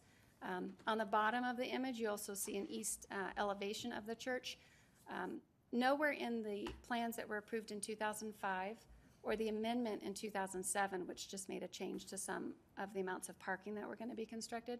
Nowhere is there areas labeled for temporary shelter um, or parking of RV or campers or additional uses on the site. Uh, so that is a requirement on all properties uh, that those things are shown as they go through the site development plan process. Excuse me. Um, and then additionally, in 2013, they made a second amendment. Uh, we also changed the name of the document, so this is called a site development plan. That was a, it's the same as the previous final PD site plan, so we chain, made a change to documents townwide. Uh, their amendment in 2013 was very specific to adding two modular classrooms on the site, uh, showing where they would be located as well as architectural details required. As you recall, church-related educational facilities aren't allowed use on the property. However, there still is the requirement, the land use requirement to do a site development plan showing where those will be located um, and what they look like. The image in the upper right uh, shows the overall site plan with a box for an enlarged site plan. Uh, the box on the left is that enlargement showing the two modular classrooms uh, surrounded by landscaping as well as some of the parking spaces, and then the elevation. Again, I use this as an example of a document that does not show any indication of RV parking or trailer parking or temporary shelter provisions um, on the property. So the use of RV campers for temporary shelter uh, were never contemplated or intended with the plan development zoning uh, or any of the subsequent land use approvals. We've also gone back through minutes of some of the planning commission and town council meetings that occurred in 2003. Uh, There's expressed discussion that no residential uses will be on this property. Uh, There was, they were never brought, that use was never brought to um, any of the public hearings for public comment or any of the neighborhood meetings that were held at that time. Uh, This use was also never brought specifically before town council or approved by town council. And town council is the only body that can approve uses for a property through the zoning process. Uh, We also do process rezonings, uh, which is what town staff is stating would be the acceptable route uh, for this property owner to pursue. So what is RLUIPA? It's the Religious Land Use and Institutionalized Persons Act of 2000. Um, I got some information for the group today off of the Department of Justice webpage. Um, our, our lawyers do a great job of writing uh, all of the specifics in the letters, but sometimes some simple bullets uh, can help clarify uh, what these are. Uh, this was a land use provisions of RLUIPA. They were put in place to protect individuals, houses of worship, and other religious institutions from discrimination in zoning and landmarking laws. Uh, there's a number of important protections. Um, I have them on this slide and the next, but the first one is really protection against a substantial burden on religious exercise. So RLUIPA prohibits the implementation of any land use regulation that would impose a substantial burden on the religious exercise of a person or a religious assembly um, or an institution except where justified by a compelling governmental interest. Uh, we all agreed at the time of zoning on this property that the list of uses and zoning restrictions were not a substantial burden on the property, and the property owner agreed to that. Uh, RLUIPA also provides protection against the unequal treatment for religious assemblies and institutions. So we cannot treat a religious assembly or institution differently than we would treat a non-religious institution or assembly. And we do not. The requirements of PD zoning um, and the requirement for a property owner to do, uh, follow the uses that are allowed for their land are the same uh, all across town. Um, So we are not uh, going after this institution um, or this uh, business owner. Uh, We issue notice of violations and letters of determinations um, on a regular basis um, and work with property owners to get to compliance. Additionally, RLUIPA provides protection against uh, religious or denominational discrimination. It also provides protection against total exclusion of religious assemblies, and it provides protection against unreasonable limitation of religious assemblies. Uh, The town does not feel that we are violating their RLUIPA, the rights that they have under RLUIPA. Uh, The town's determination that RV campers used for temporary shelter is not an allowed use on the site, and that is not a substantial burden on the Rock's free exercise of religion, uh, their ability to assemble, uh, their ability to run their compassionate care program. Uh, But we do feel that there are other avenues that they can pursue unless they also pursue a property zoning change. So a little bit on the timeline, I know this has been addressed a little bit, um, but in March in 2021, uh, the adjacent HOA reported uh, that they had residents reporting to them that there were campers on the property and folks living in them 24 hours a day, seven days a week. I think a reference might have also been made to a porta potty. Um, over the next several months, we uh, to receive calls and emails um, from residents with similar complaints. We did reach out to the owner multiple times. Uh, we were unable to get a response from them during that period, uh, which led to us writing an official uh, notice of zoning violation on November 10th, 2021. Um, we stated that the RV campers were not allowed to be on the property. Um, we did send that certified mail. Uh, the front desk staff at the church refused to accept it, and so it was returned to the town. Uh, we were able to get a variety of emails and text messages and finally got connected with the right folks at the church, uh, which we appreciated. Um, bottom of the slide, I have a couple photos from April of 2021 and then again in November of 2021. Over the next year, um, as the church stated, we had a variety of meetings and discussions um, with the church. Our position has always been that these are not an allowed use on the property, um, and they have um, maintained uh, very pleasantly that their determination is that it is an allowed use. Uh, so, as, as stated, we agreed to disagree on some of that. Um, in November of last year, November 9th, 2021, uh, we sent a letter from the town attorney's office in hopes that we would get um, a little bit more attention or time at the table. Uh, we had requested a meeting, uh, and then we did have several meetings following uh, following that letter. I would like to, I guess, point out that although we had all these meetings and worked together, the town never indicated that it was an allowed use. Uh, we always uh, stated honestly that we appreciated the large heart uh, and compassionate heart that the church has, but unfortunately, the zoning laws in place for the property did not allow this use, and that there were other avenues that they could pursue. And so that's led to why we're here tonight. Uh, September 29th, we sent the letter of um, determination that allows uh, the owner to appeal within uh, 15 days uh, to be heard by the Board of Adjustment, which they did do. And this hearing is taking place within uh, the 60 days from when they appealed it. A couple other photos. These are from December of 2021 and then again in April of 2022. So, what you're tasked with tonight is not determining if helping someone in need is the right thing to do. What you're tasked with tonight is determining if the zoning manager made a decision that was consistent with the application of Title 17. Um, it's right there in the statement from the code. That is your job this evening uh, to make a determination on whether the manager's decision was consistent with the application of the title and then either affirm or reverse the manager's decision. As town staff, uh, we've provided um, our thoughts and comments in the staff report, as well as some findings of facts that I'll touch on in a few moments. Um, but overall, in conclusion, the use of using the campers for the occasional temporary shelter of folks in need was never contemplated uh, in 2003, was never discussed in any of the public neighborhood meetings or at public hearings, um, nor was it approved uh, by the town of Castle Rock at that time. Uh, the use was not brought before town council. A town council is the only body that can approve uses for a property through the normal land use channels of a zoning, uh, rezoning process. Um, we fi- feel that this use is not customarily incidental or a natural use related to the church operations, so we find that it's not an accessory use. Uh, the zoning manager's determination, though, does not prohibit the church from requesting a rezoning uh, through town council. It also does not prevent the church from uh, continuing a different version of their compassionate care program. It doesn't prevent them from assembling um, and exercising their rights of religion. Uh, we find that the zoning manager made an appropriate determination for the proposed use. And so, in that regard, we have a proposed motion uh, with findings of fact for your consideration. Uh, if you determine tonight that the zoning manager's determination was appropriate and you choose to deny the appeal, uh, we have a recommended motion. I'd like to read through it because it does hit on all of the findings uh, that staff would like to make sure are addressed uh, for all this evening. Our proposed motion is to move to deny the appeal by Church of the Rock of the zoning manager's determination for 4881 Cherokee Drive based on the following findings.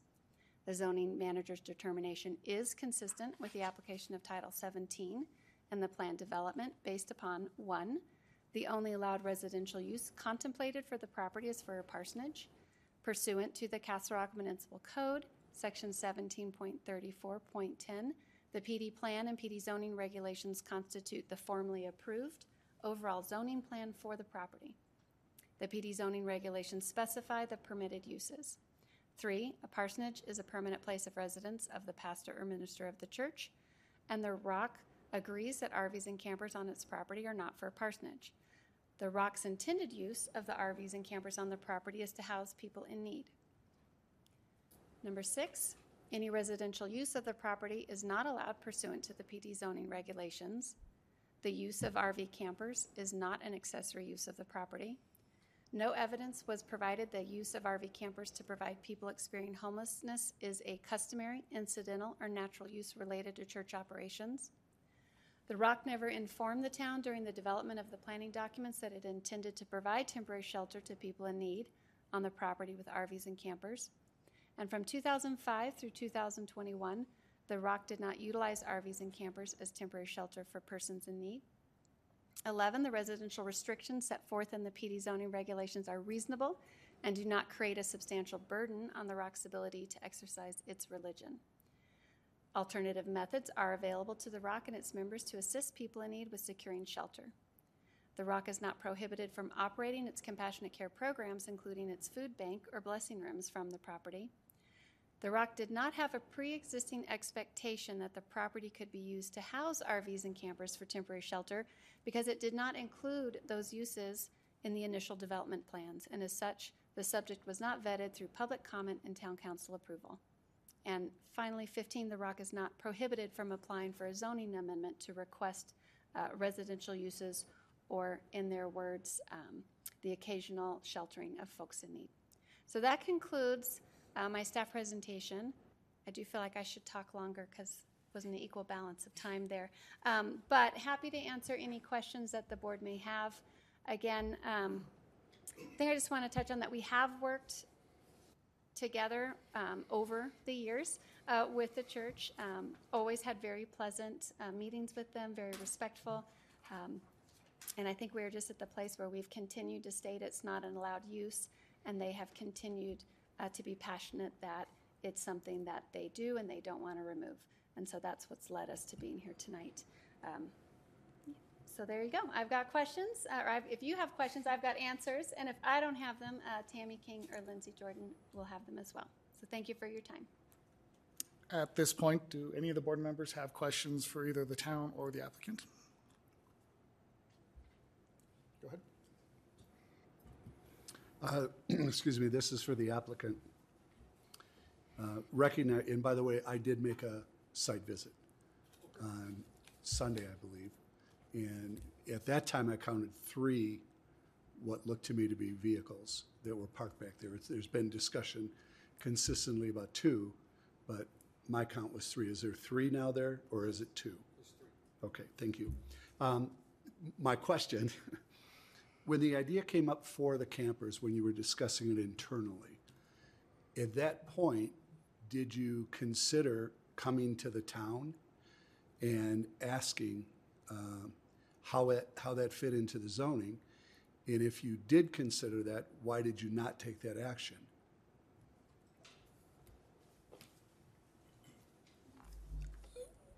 We did come to the town initially to look at different options, and uh, and our understanding was uh, we could not put a fixed structure on the property because of the zoning regulations, which is why we used our parking lot. And I was looking at the parking lot, wondering, um, did we need to specify which cars were going to be in which spots on the parking lot and how big the cars could be?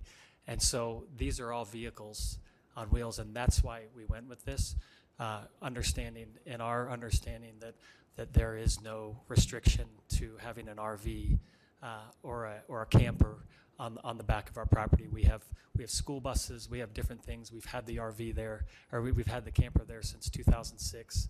It hasn't been an issue.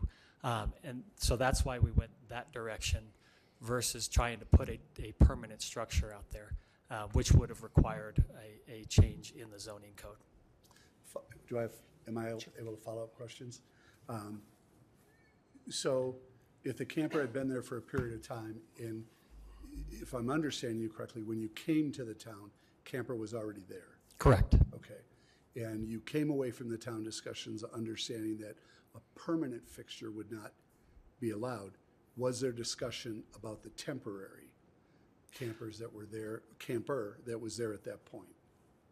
I can't, well, what we decided, uh, what we talked about was we would keep it on, we, we would have it on wheels instead of a permanent structure. I, I, I think I asked the question, um, as long as it's on wheels, it's, it doesn't require a change in, in the zoning, correct? And the answer was yes, because it's, it's in our, it's in our parking lot. We're not, we're not asking for any other structures. And so, um, at that point, that's where we actually took that trailer and modified it from what it was being used for into something that could be used to, to actually, to, to temporarily house someone. Thank you. Follow-up question for course. staff. Uh, In that discussion, was it presented as a alternative? Was that discussion that took place that y'all recall? And if there was no discussion on that, what was one left to interpret? That putting it on wheels was acceptable, or was it determined that from the town perspective, that was not acceptable? I'm not aware of the discussion that Pastor Polhemus is speaking of. Uh, we were notified by the a neighboring HOA as well as some neighbors that people were living in campers on the property. Um, and so that's when we looked into it. And in all of our discussions and um, letters and meetings, we stated that was not an allowed use. So I'm not familiar with that. I'll ask Tammy to speak to if she had any other specific conversations. I can honestly say I don't remember that conversation, so it was not with me. Um, I don't know which, you know, town member he spoke to, but it was not me. Thank you. I have no other questions. I've got a question, which is uh, for the applicant as well. Uh, I understand the, the point that you guys have made about accessory use and about continuing the mission of the church. Uh, my question is about to, to what extent, uh, where is the limit for that? You know, in this case here, we're talking about two or potentially three RVs. Why not five? Why not 30? Why not 50 of them? And then even extending that question a little further, with regards to the changing nature over time, if part of the church's mission, if the church decided to modify their mission to to help, you know, just to use an example, to help people uh, get jobs and steady income, what would prevent from from trying to do, you know, heavy industry activities or, or anything else that's disruptive there, uh, short of other, you know, building permanent uh, structures on, on the property. I- are there limits? Do you see uh, limits to this type of, of activity in, in terms of determining what is part of your mission uh, moving forward? That's a tough question to answer in specifics, other than I would say, I mean, our intent is to work with the town and with the community. Um, And for 54 acres, I think we look at it right now as two or three uh, RVs or trailers on the backside that are out of view of, of the homeowners, um, as we were showing, like minimum of 350 to 400 feet away. Um, We're, we're trying to be reasonable. We're not putting them close to, to, to homes. um, and, uh, and so I, I, I can't say exactly uh, what we would do there or what we're trying to do, but we're, we are trying to be reasonable. And I, I guess if you look at what we've done to date um, with our different programs that we've done with the food bank, with the, with the housing, I, we believe that we've been very reasonable with the town and have not done anything to create any, uh, any safety issues or any blight to the, to the community. Uh, So, so that's, I don't know if that answers your question. Um, We, we don't plan to do any industrial things and, uh, good I idea. understand No, I'm that, sorry. kidding. I'm just going to add to that, Chair Purcell. In the discussions that occurred, the Rock made a specific commitment not to expand the temporary shelter program. And the, the board will note there was a delay, there were, there was a two-year period. The- And the church made a specific commitment in discussions with the board, um, and that commitment has been kept today, not to expand that, that, uh, the shelter ministry. And I know you were saying we went to three. It- This was the discussion is that um, we would hold to two and, and the town would, would basically let this stand as is. Um, And then when, when that changed, when we got the letter of determination, we said, well, if we get a letter of determination that changes things on your end, uh, then we don't believe that we need to hold necessarily to the two. But we're holding at three. The, let me just be clear here for the board. The, the, the town never committed that it would not uh, make a determination, No, that's true. Yeah. okay, in those discussions. The church is the party to those discussions that made the commitment to not expand the program.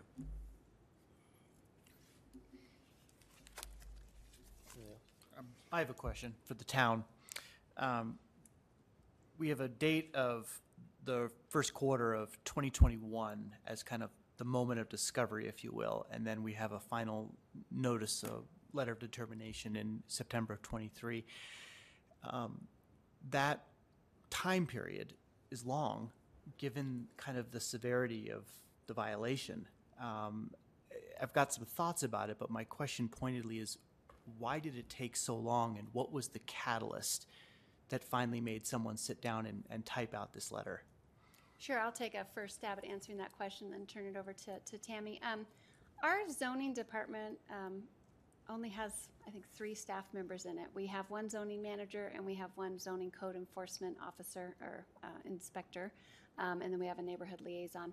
So we routinely, um, we're proactive based, or excuse me, reactive based. So we respond on a complaint base. We don't drive around town looking for issues. Uh, so we respond to residents and businesses as they bring issues to us, and then we go and investigate. Uh, we issue at first um, a courtesy letter, so letting them know that uh, there's an issue on the property. That's what happened in March. Uh, and then we give them uh, sometimes 30 days or 60 days to clean up their issue, whether it's junk wrecked vehicles, um, uh, untidy um, weeds exceeding 12 inches in height, um, debris, or trash on the property. Um, in this case, uh, use. So we usually work. We're very. We try to be very friendly in our first initial discussions and try to work with our community. We're not a heavy-handed jurisdictional uh, type of environment, and ha- Castle Rock just hasn't been that way. Uh, in this case, it took a while to hear back from the applicant each time we'd reach out. Uh, voicemail boxes were always full, emails would go unanswered, and then when we would write letters, some of them would come back uh, unaccepted. Um, so we kept plodding along. Uh, we would get a response on various things like, "Oh, yep, we'll we'll look into that and we'll get back to you." There was a variety of other issues we were working with this property owner on related to uh, both weeds and um, some outdoor tents and items that were put up without permits. Um, uh, initially, I think their food bank building also. So we so we've worked with them, but it's been a long time. There's long gaps in communication where we've not heard back from them.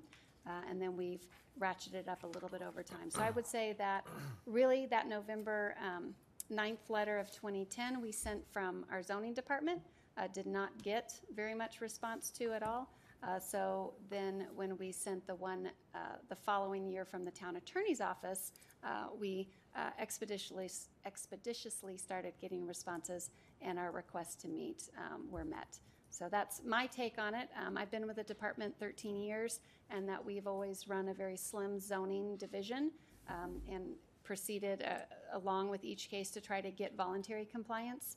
Uh, we don't have, um, we don't take a lot of cases to municipal court to get them to remove junk wrecked vehicles and those are landscaping or whatever the issue is. So we've always tried to get compliance. In this case, once we finally started having a response from the church and having meetings with them, um, they were very gracious on explaining their reasons as to why they were not going to remove uh, the campers, and we indicated why they needed to. So it's just taken us a while to get there. It hasn't always been um, the, the highest thing on the priority list either, to be fair. Tammy, is there anything you'd like to apply or state for that? No, I think, you know, schedules too with getting people because that we wanted, the town manager even got involved in the last year um, with meetings. And so we went a whole year of meetings with the town and their staff, and we got to a stalemate. That's where the letter of determination came into effect, is that we needed another body to look at this item and determine whether my determination, the town's determination, was correct. My question is for the applicant, ignoring for a moment that this is a religious institution. If you were just a building in Castle Rock, did the town act appropriately in issuing you a letter of determination based on zoning? So, you know, you're not considering RLUIPA, you're considering the fact that it's got zoning laws based on the, that run with the land. Did the town act appropriately, in your opinion? um, uh, Member Richards. So the, the, one of the arguments that the uh, church has made is that this is a permitted use under the plain language. If you just read it, uh, this is a church-related use. Um, And the dispute has been, well, how close does this have to be to a church program to be an ancillary use? So putting aside the, uh, the, um, the RLUIPA issue, um, I, yeah, I believe that this is an ancillary use. Um, the, but probably what carries the day is the consideration that um, this is a church, and um, and the board uh, has a special obligation to carefully consider and apply the federal laws. Um, and in this case, as as as we pointed to, there are uh, we have conceded with the board that we can't hand you a specific case where this exact factual situation arose. But we have provided you um, with uh, other cases considering um, this exact same situation with regard to an ancillary use, and the courts have found that, um, that it's a permitted use. And the, the, um, it's unknown as we sit here today whether any uh, zoning uh, application would be approved by the town. It'd be subject to a significant delay, a significant process. There's no doubt that, that there would be significant uh, controversy with regard to, to that request.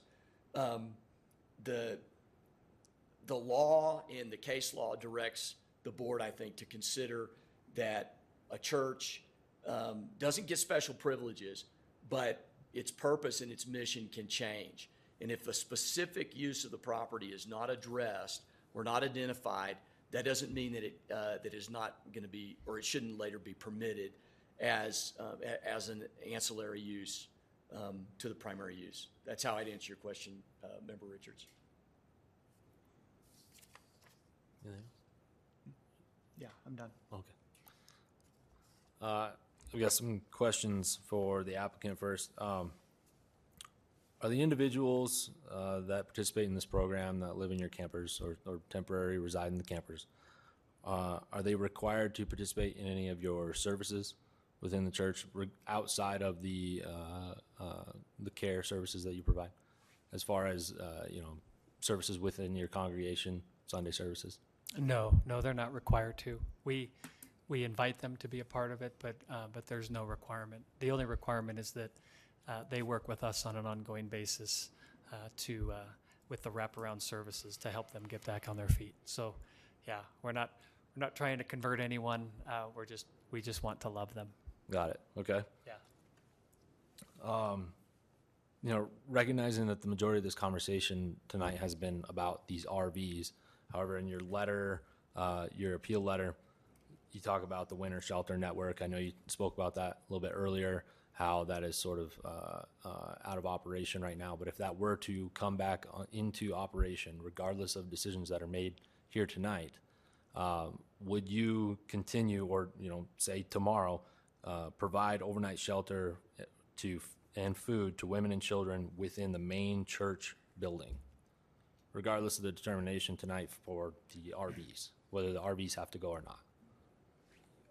Let me just clarify the, the question. Are you saying that if the winter shelter network were to activate again and the churches were to work together, um, would we be a part of that? Right. Would you be a part of that? Would you continue to use your church building for the resident, the temporary residential use? Oh, absolutely. You intend to do that? Yeah, uh, yeah, of course, yeah, we would open it up and, Got it. uh, if, if we could. We just, doing it seven days a week is, that's why we had seven churches partic, actually, we had more than seven churches, but seven that were actually opening their church for one day a week. Sure. Uh, The, the, the issue with that, not issue, the burden with that is that we had to have someone uh, stay overnight. Mhm. Uh, So it was, it was an overnight operation where we have someone uh, on site staying overnight with the people that are there.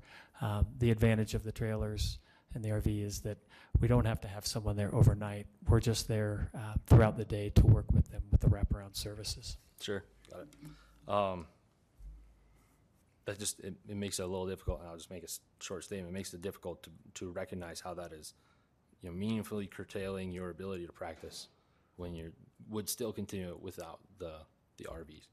Um, question then, moving to staff.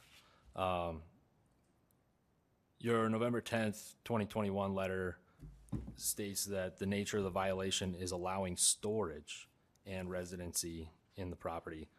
Um, you know, use of, and then in your November 2022 letter, it states, again, the use of RVs for residential purposes as well as storage uh, of these vehicles on the property.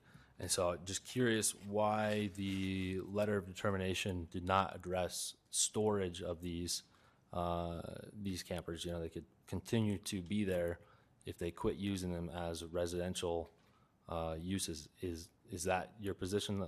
Is that the town's position? Um, yeah, we addressed both the, the storage of the campers because we didn't know at first what was happening in them uh, in those initial letters, uh, both the storage and the residential use of them. after the last couple sets of meetings uh, with the church, they were clear that they were being used uh, for shelter needs, and so that's why our letter of determination focused on that. Uh, But to your point, um, Commissioner, the permitted uses do not allow RV or camper storage on the property. Some PDs in town do. Um, Obviously, when you uh, pay monthly to park your RV at a storage facility, they're zoned for that use. Uh, But this property is also not zoned for that use. Right. Okay, um, so kind of referencing back to this point about in their, their appeal letter, it states since twenty sixteen, they provided overnight shelter to homeless individuals within an open area inside the church building. Uh, and the third paragraph of this memo for tonight states that, uh, it's from the zoning manager, uh, providing such charitable services does not, this is quote, providing such charitable services does not automatically qualify efforts to provide temporary residential quarters on the property as a natural and normal incidental use related to the Rock's church operations. And the September 29th letter determination also states a parsonage is the only accessory residential use permanent, uh, permitted. So is it appropriate for the board and for the church to infer that the town's position is that any temporary overnight shelter on the property, including within the building, is in fact a zoning violation? Yes, we feel that it is. It was not listed in any of the plan development zoning documents. It was not discussed at that time. I think when, um, when they let us know that they were doing it indoors, um, previous to the campers, you know, it did not come to our attention. It was not something that a, a resident nearby had complained about, so we were not aware of it. Uh, we were not asked directly about it, or we would have responded in that same way. Okay, because that was me- going to be my follow-on question was why it was not addressed within the uh, letter of determination, but that makes sense. Um, at You- that time, they stated they were no longer doing that. Okay. And so it was not a current zoning violation. Got it, okay. Um, So talking. Vice Chair Lyons? Go ahead. Yes, sir. May the applicant be heard in, in Sure, response to of that course. question? Th- That is not the question before the Board of Adjustment. That is a, that would be an entirely separate issue. Yes, sir. And it would be inappropriate for the Board of Adjustment to make a finding that the use of the church's uh, indoor property was prohibited. I would note that for all the period that the Winter Shelter Network was going, the town, uh, the town, uh, uh, never, uh, said anything about it. There was, it was never an issue. Yep. I, I agree. I, I follow, and I'm, I'm getting to a point. Um, The PD also states, this is again for the town, the PD also states that outdoor storage is a temporary use, so not included in some of these snips here, but reading the entire PD. Um, There are trailers, shipping containers, commonly referred to as Connex boxes, also stored on the property, uh, taking parking spaces, and these items were pointed out by neighbor complaints. Uh, Did the town assess those when writing this letter of determination? You know, not the specific one. Uh, we have, um, on various points in time, discussed with the church about some of the things stored on their property. I believe one of the modulars that came onto the property came in ahead of any sort of permitting or approval. Um, back to the 2013 approval, they requested first to bring in modulars for the educational facilities before they brought them on. And so that went through the appropriate site development plan process. Uh, later, when the, the food bank modular came up, it showed up um, um, ahead of any approvals. So we worked with them first on a temporary use permit uh, to allow that to be there. And I believe we did finalize a site development plan amendment or minor amendment for it to remain. Um, we, we went back and forth on a variety of things. When they set up a tent for um, summer uh, outdoor worship, um, that also needs to go through the appropriate temporary use permits. Um, and so there have been numerous times where sometimes the regulations have been followed and sometimes they haven't. So we've communicated that uh, that with them. On the connexes specifically, um, I'm not sure that we've sent a letter to them on that uh, specifically. Um, we do get complaints on various businesses in town, and then we go and investigate and send them similar uh, letters of determination, notices of violation, and request that they be removed. And they usually remove them or go through a process to get a more formal, uh, permanent approval for them. But I don't believe there's any in place for this one. Tammy, is that correct? That is correct. And the, the use of the Connex, to our um, understanding, was that it was also for storage related to the, um, the use of the trailers. Okay, So for us, and for the school, which the school itself has an approval, there's a school property, on the property currently that we're working with them to get brought into compliance. But again, it was brought onto the property prior to any approval with the town. In, thank you. In, in reference to the tent, did they, uh, did the church obtain the temporary use permit? Or was that operation sort of ended around the time that you sent that notice? Um, That one, for this year, they did not um, acquire a temporary use permit. The tent went away before we were to the point of prosecution on that one. Got it. So my, all of this is wrapping up. I'll, I'll, I'll finish and appreciate, uh, everybody being patient. My concern is going back to, uh, you know, the, the overall chapter seventeen for Board of, uh, Board of Adjustment in that, uh, section seventeen oh six zero two zero B five, that the board shall not consider an appeal which is the same or substantially the same as the appeal previously considered and ruled upon by the board. Uh, my concern is that that the town could issue another letter of determination to the church for, uh, in the church building, residential, temporary residential use. And they would not be able to then appeal potentially, right? I, I think that the letter of determination is incomplete i- in addressing all the, all the matters that are of the topic tonight. Um, it could be that the topic tonight is specifically to the RV campers being used for temporary shelter. So although this property owner and the town have had discussions over the years on other items, those are not before um, the board tonight. I do think they uh, maybe shed some light as to the, the amount of communication and the various um, ways that this property have evolved over the years. Uh, sometimes questions are asked first and applications are made appropriately, and sometimes uh, there's a little cleanup at the end. Uh, but tonight, we are solely hearing an appeal on the letter of determination that only spoke to uh, the RV and campers being used for uh, residential use and temporary shelter. So that is what, uh, what you are charged with tonight on determining. Understood. you. So, just so that I'm clear for my own peace of mind, if a new letter of determination for residential use within the building were issued and the uh, appellant were to appeal again, we could hear, That would be a new appeal. okay. Thank you. Thank you.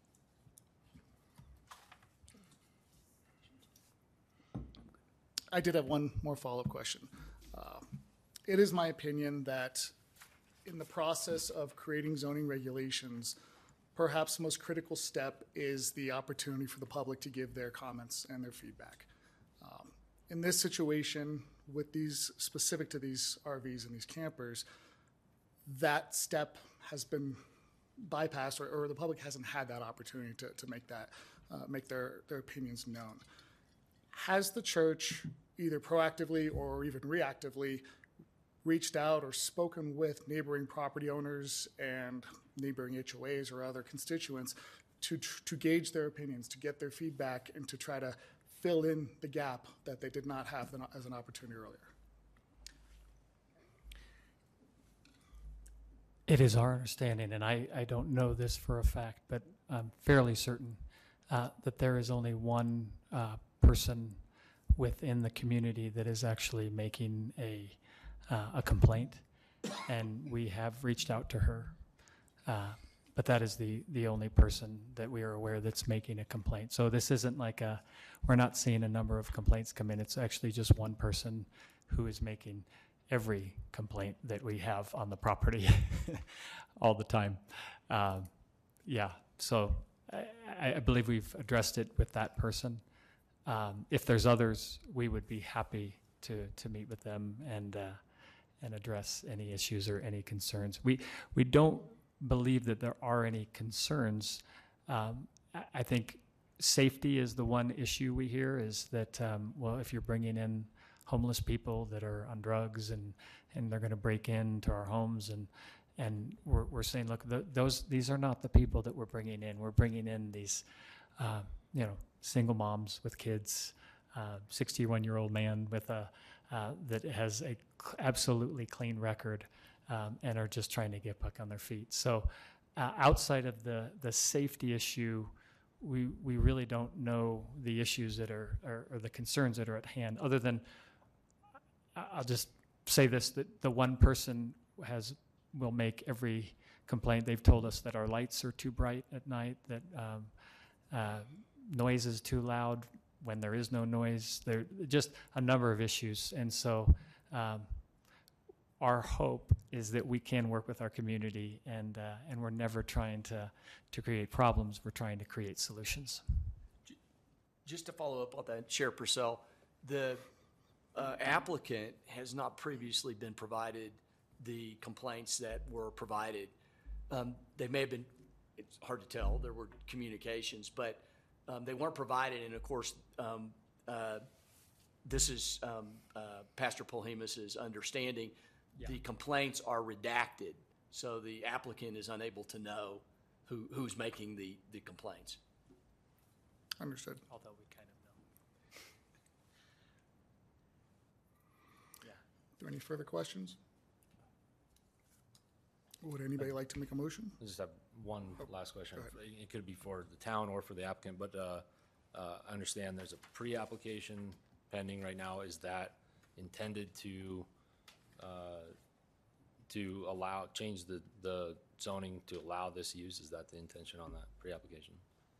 um, Vice Chair Lyons, there has been, there, there have been some discussions between the town officials and the um, church relating to potential changes.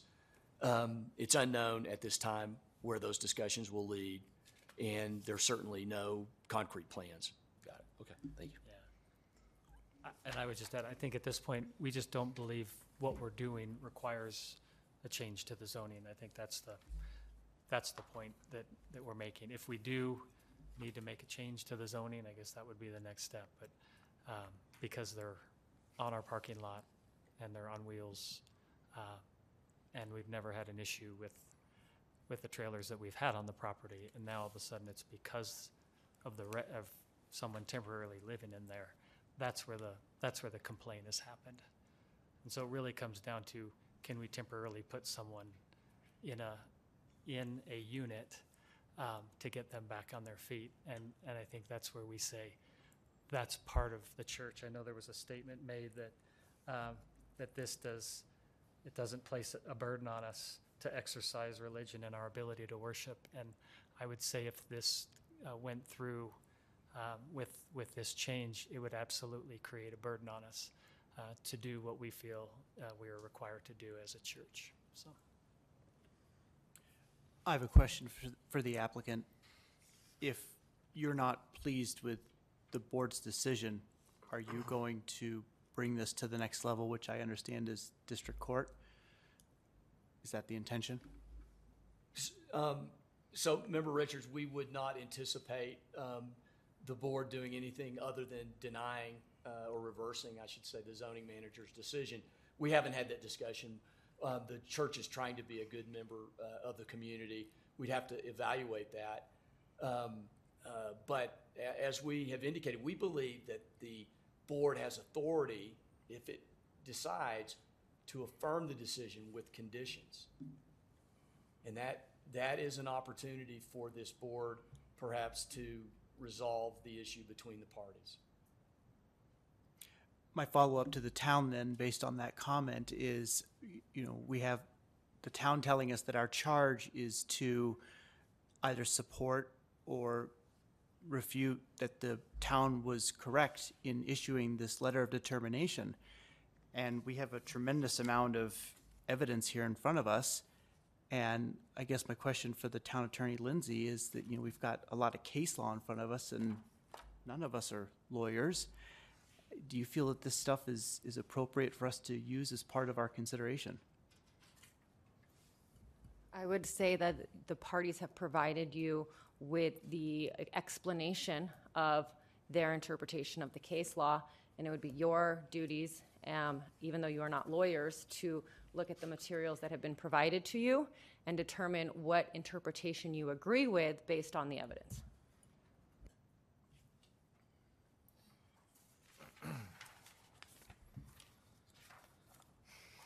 Uh, Unless there's any questions, do I hear any motions for action?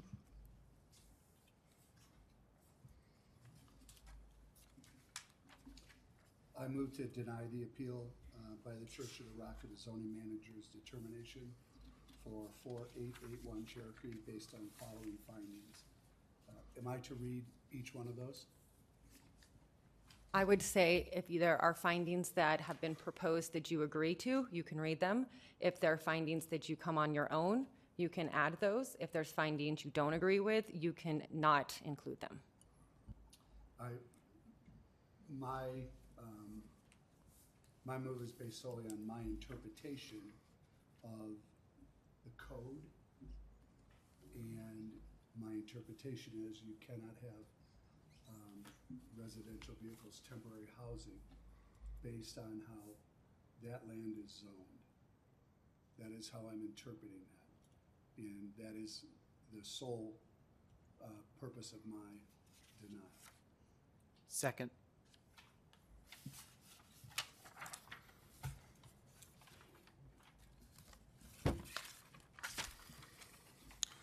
Is there any discussion regarding the motion before we proceed to vote? My only thought would be, I would prefer a continuance for us to, like, we just got, we just received this document, uh, you know, a few minutes before we had this hearing, an opportunity to review this as well and, and understand everything. That would be my only other request, if, if this board would be comfortable with the continuance. So, point of order to ask the town. We have a motion uh, that's, that's made and seconded now, and then we have another request to potentially defer. Do we need to vote on the first motion before we decide on the second? But, but may, uh, Chair Purcell, may the applicant be heard on that? Yes, go ahead. It seems it would be inappropriate at this point for the board to ask for that direction from the town um, because of the different hats that are being worn by the town and the, the, the town's attorney here. So I think that is an issue that the, that the board itself has to resolve. Yeah. I think we voted. Yeah, my, my comment on that would be, let's vote. Let's see how it plays out. All right, I agree. We have a motion, and it's been seconded. Uh, Moved by Board Member White and seconded by Board Manager, Board Member Richards to deny the appeal. Recording Secretary, please take the roll call vote. Chair Purcell,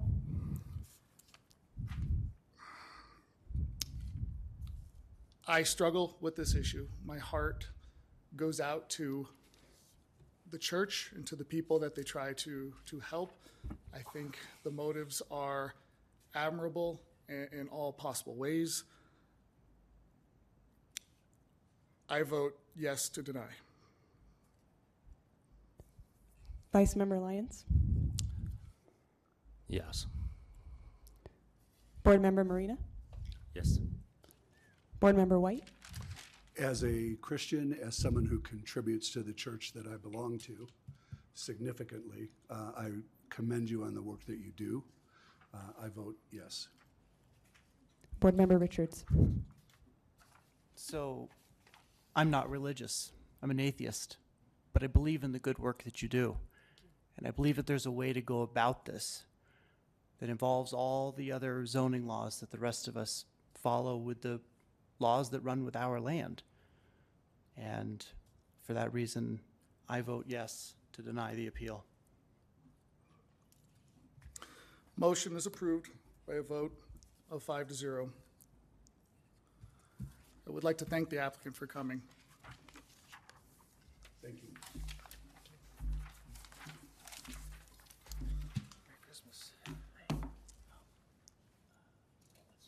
Do we have town liaison, uh, town council liaison Dietz online?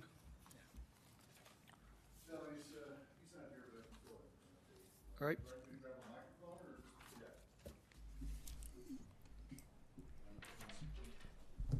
So the board will now hear updates from town council. Uh, On behalf of uh, Mayor Pro Tem uh, LaFleur, I, I did speak at length with Councilmember Dietz earlier today. He regrets not being able to be here this evening. Uh, wanted me to, to pass along um, his, his best to you. Uh, And thank you for the work that you do. I mean, truly, from town council Uh, the boards and commissions are so incredibly valuable. Your insight, I appreciate you working through the process tonight and asking questions. Um, thank you.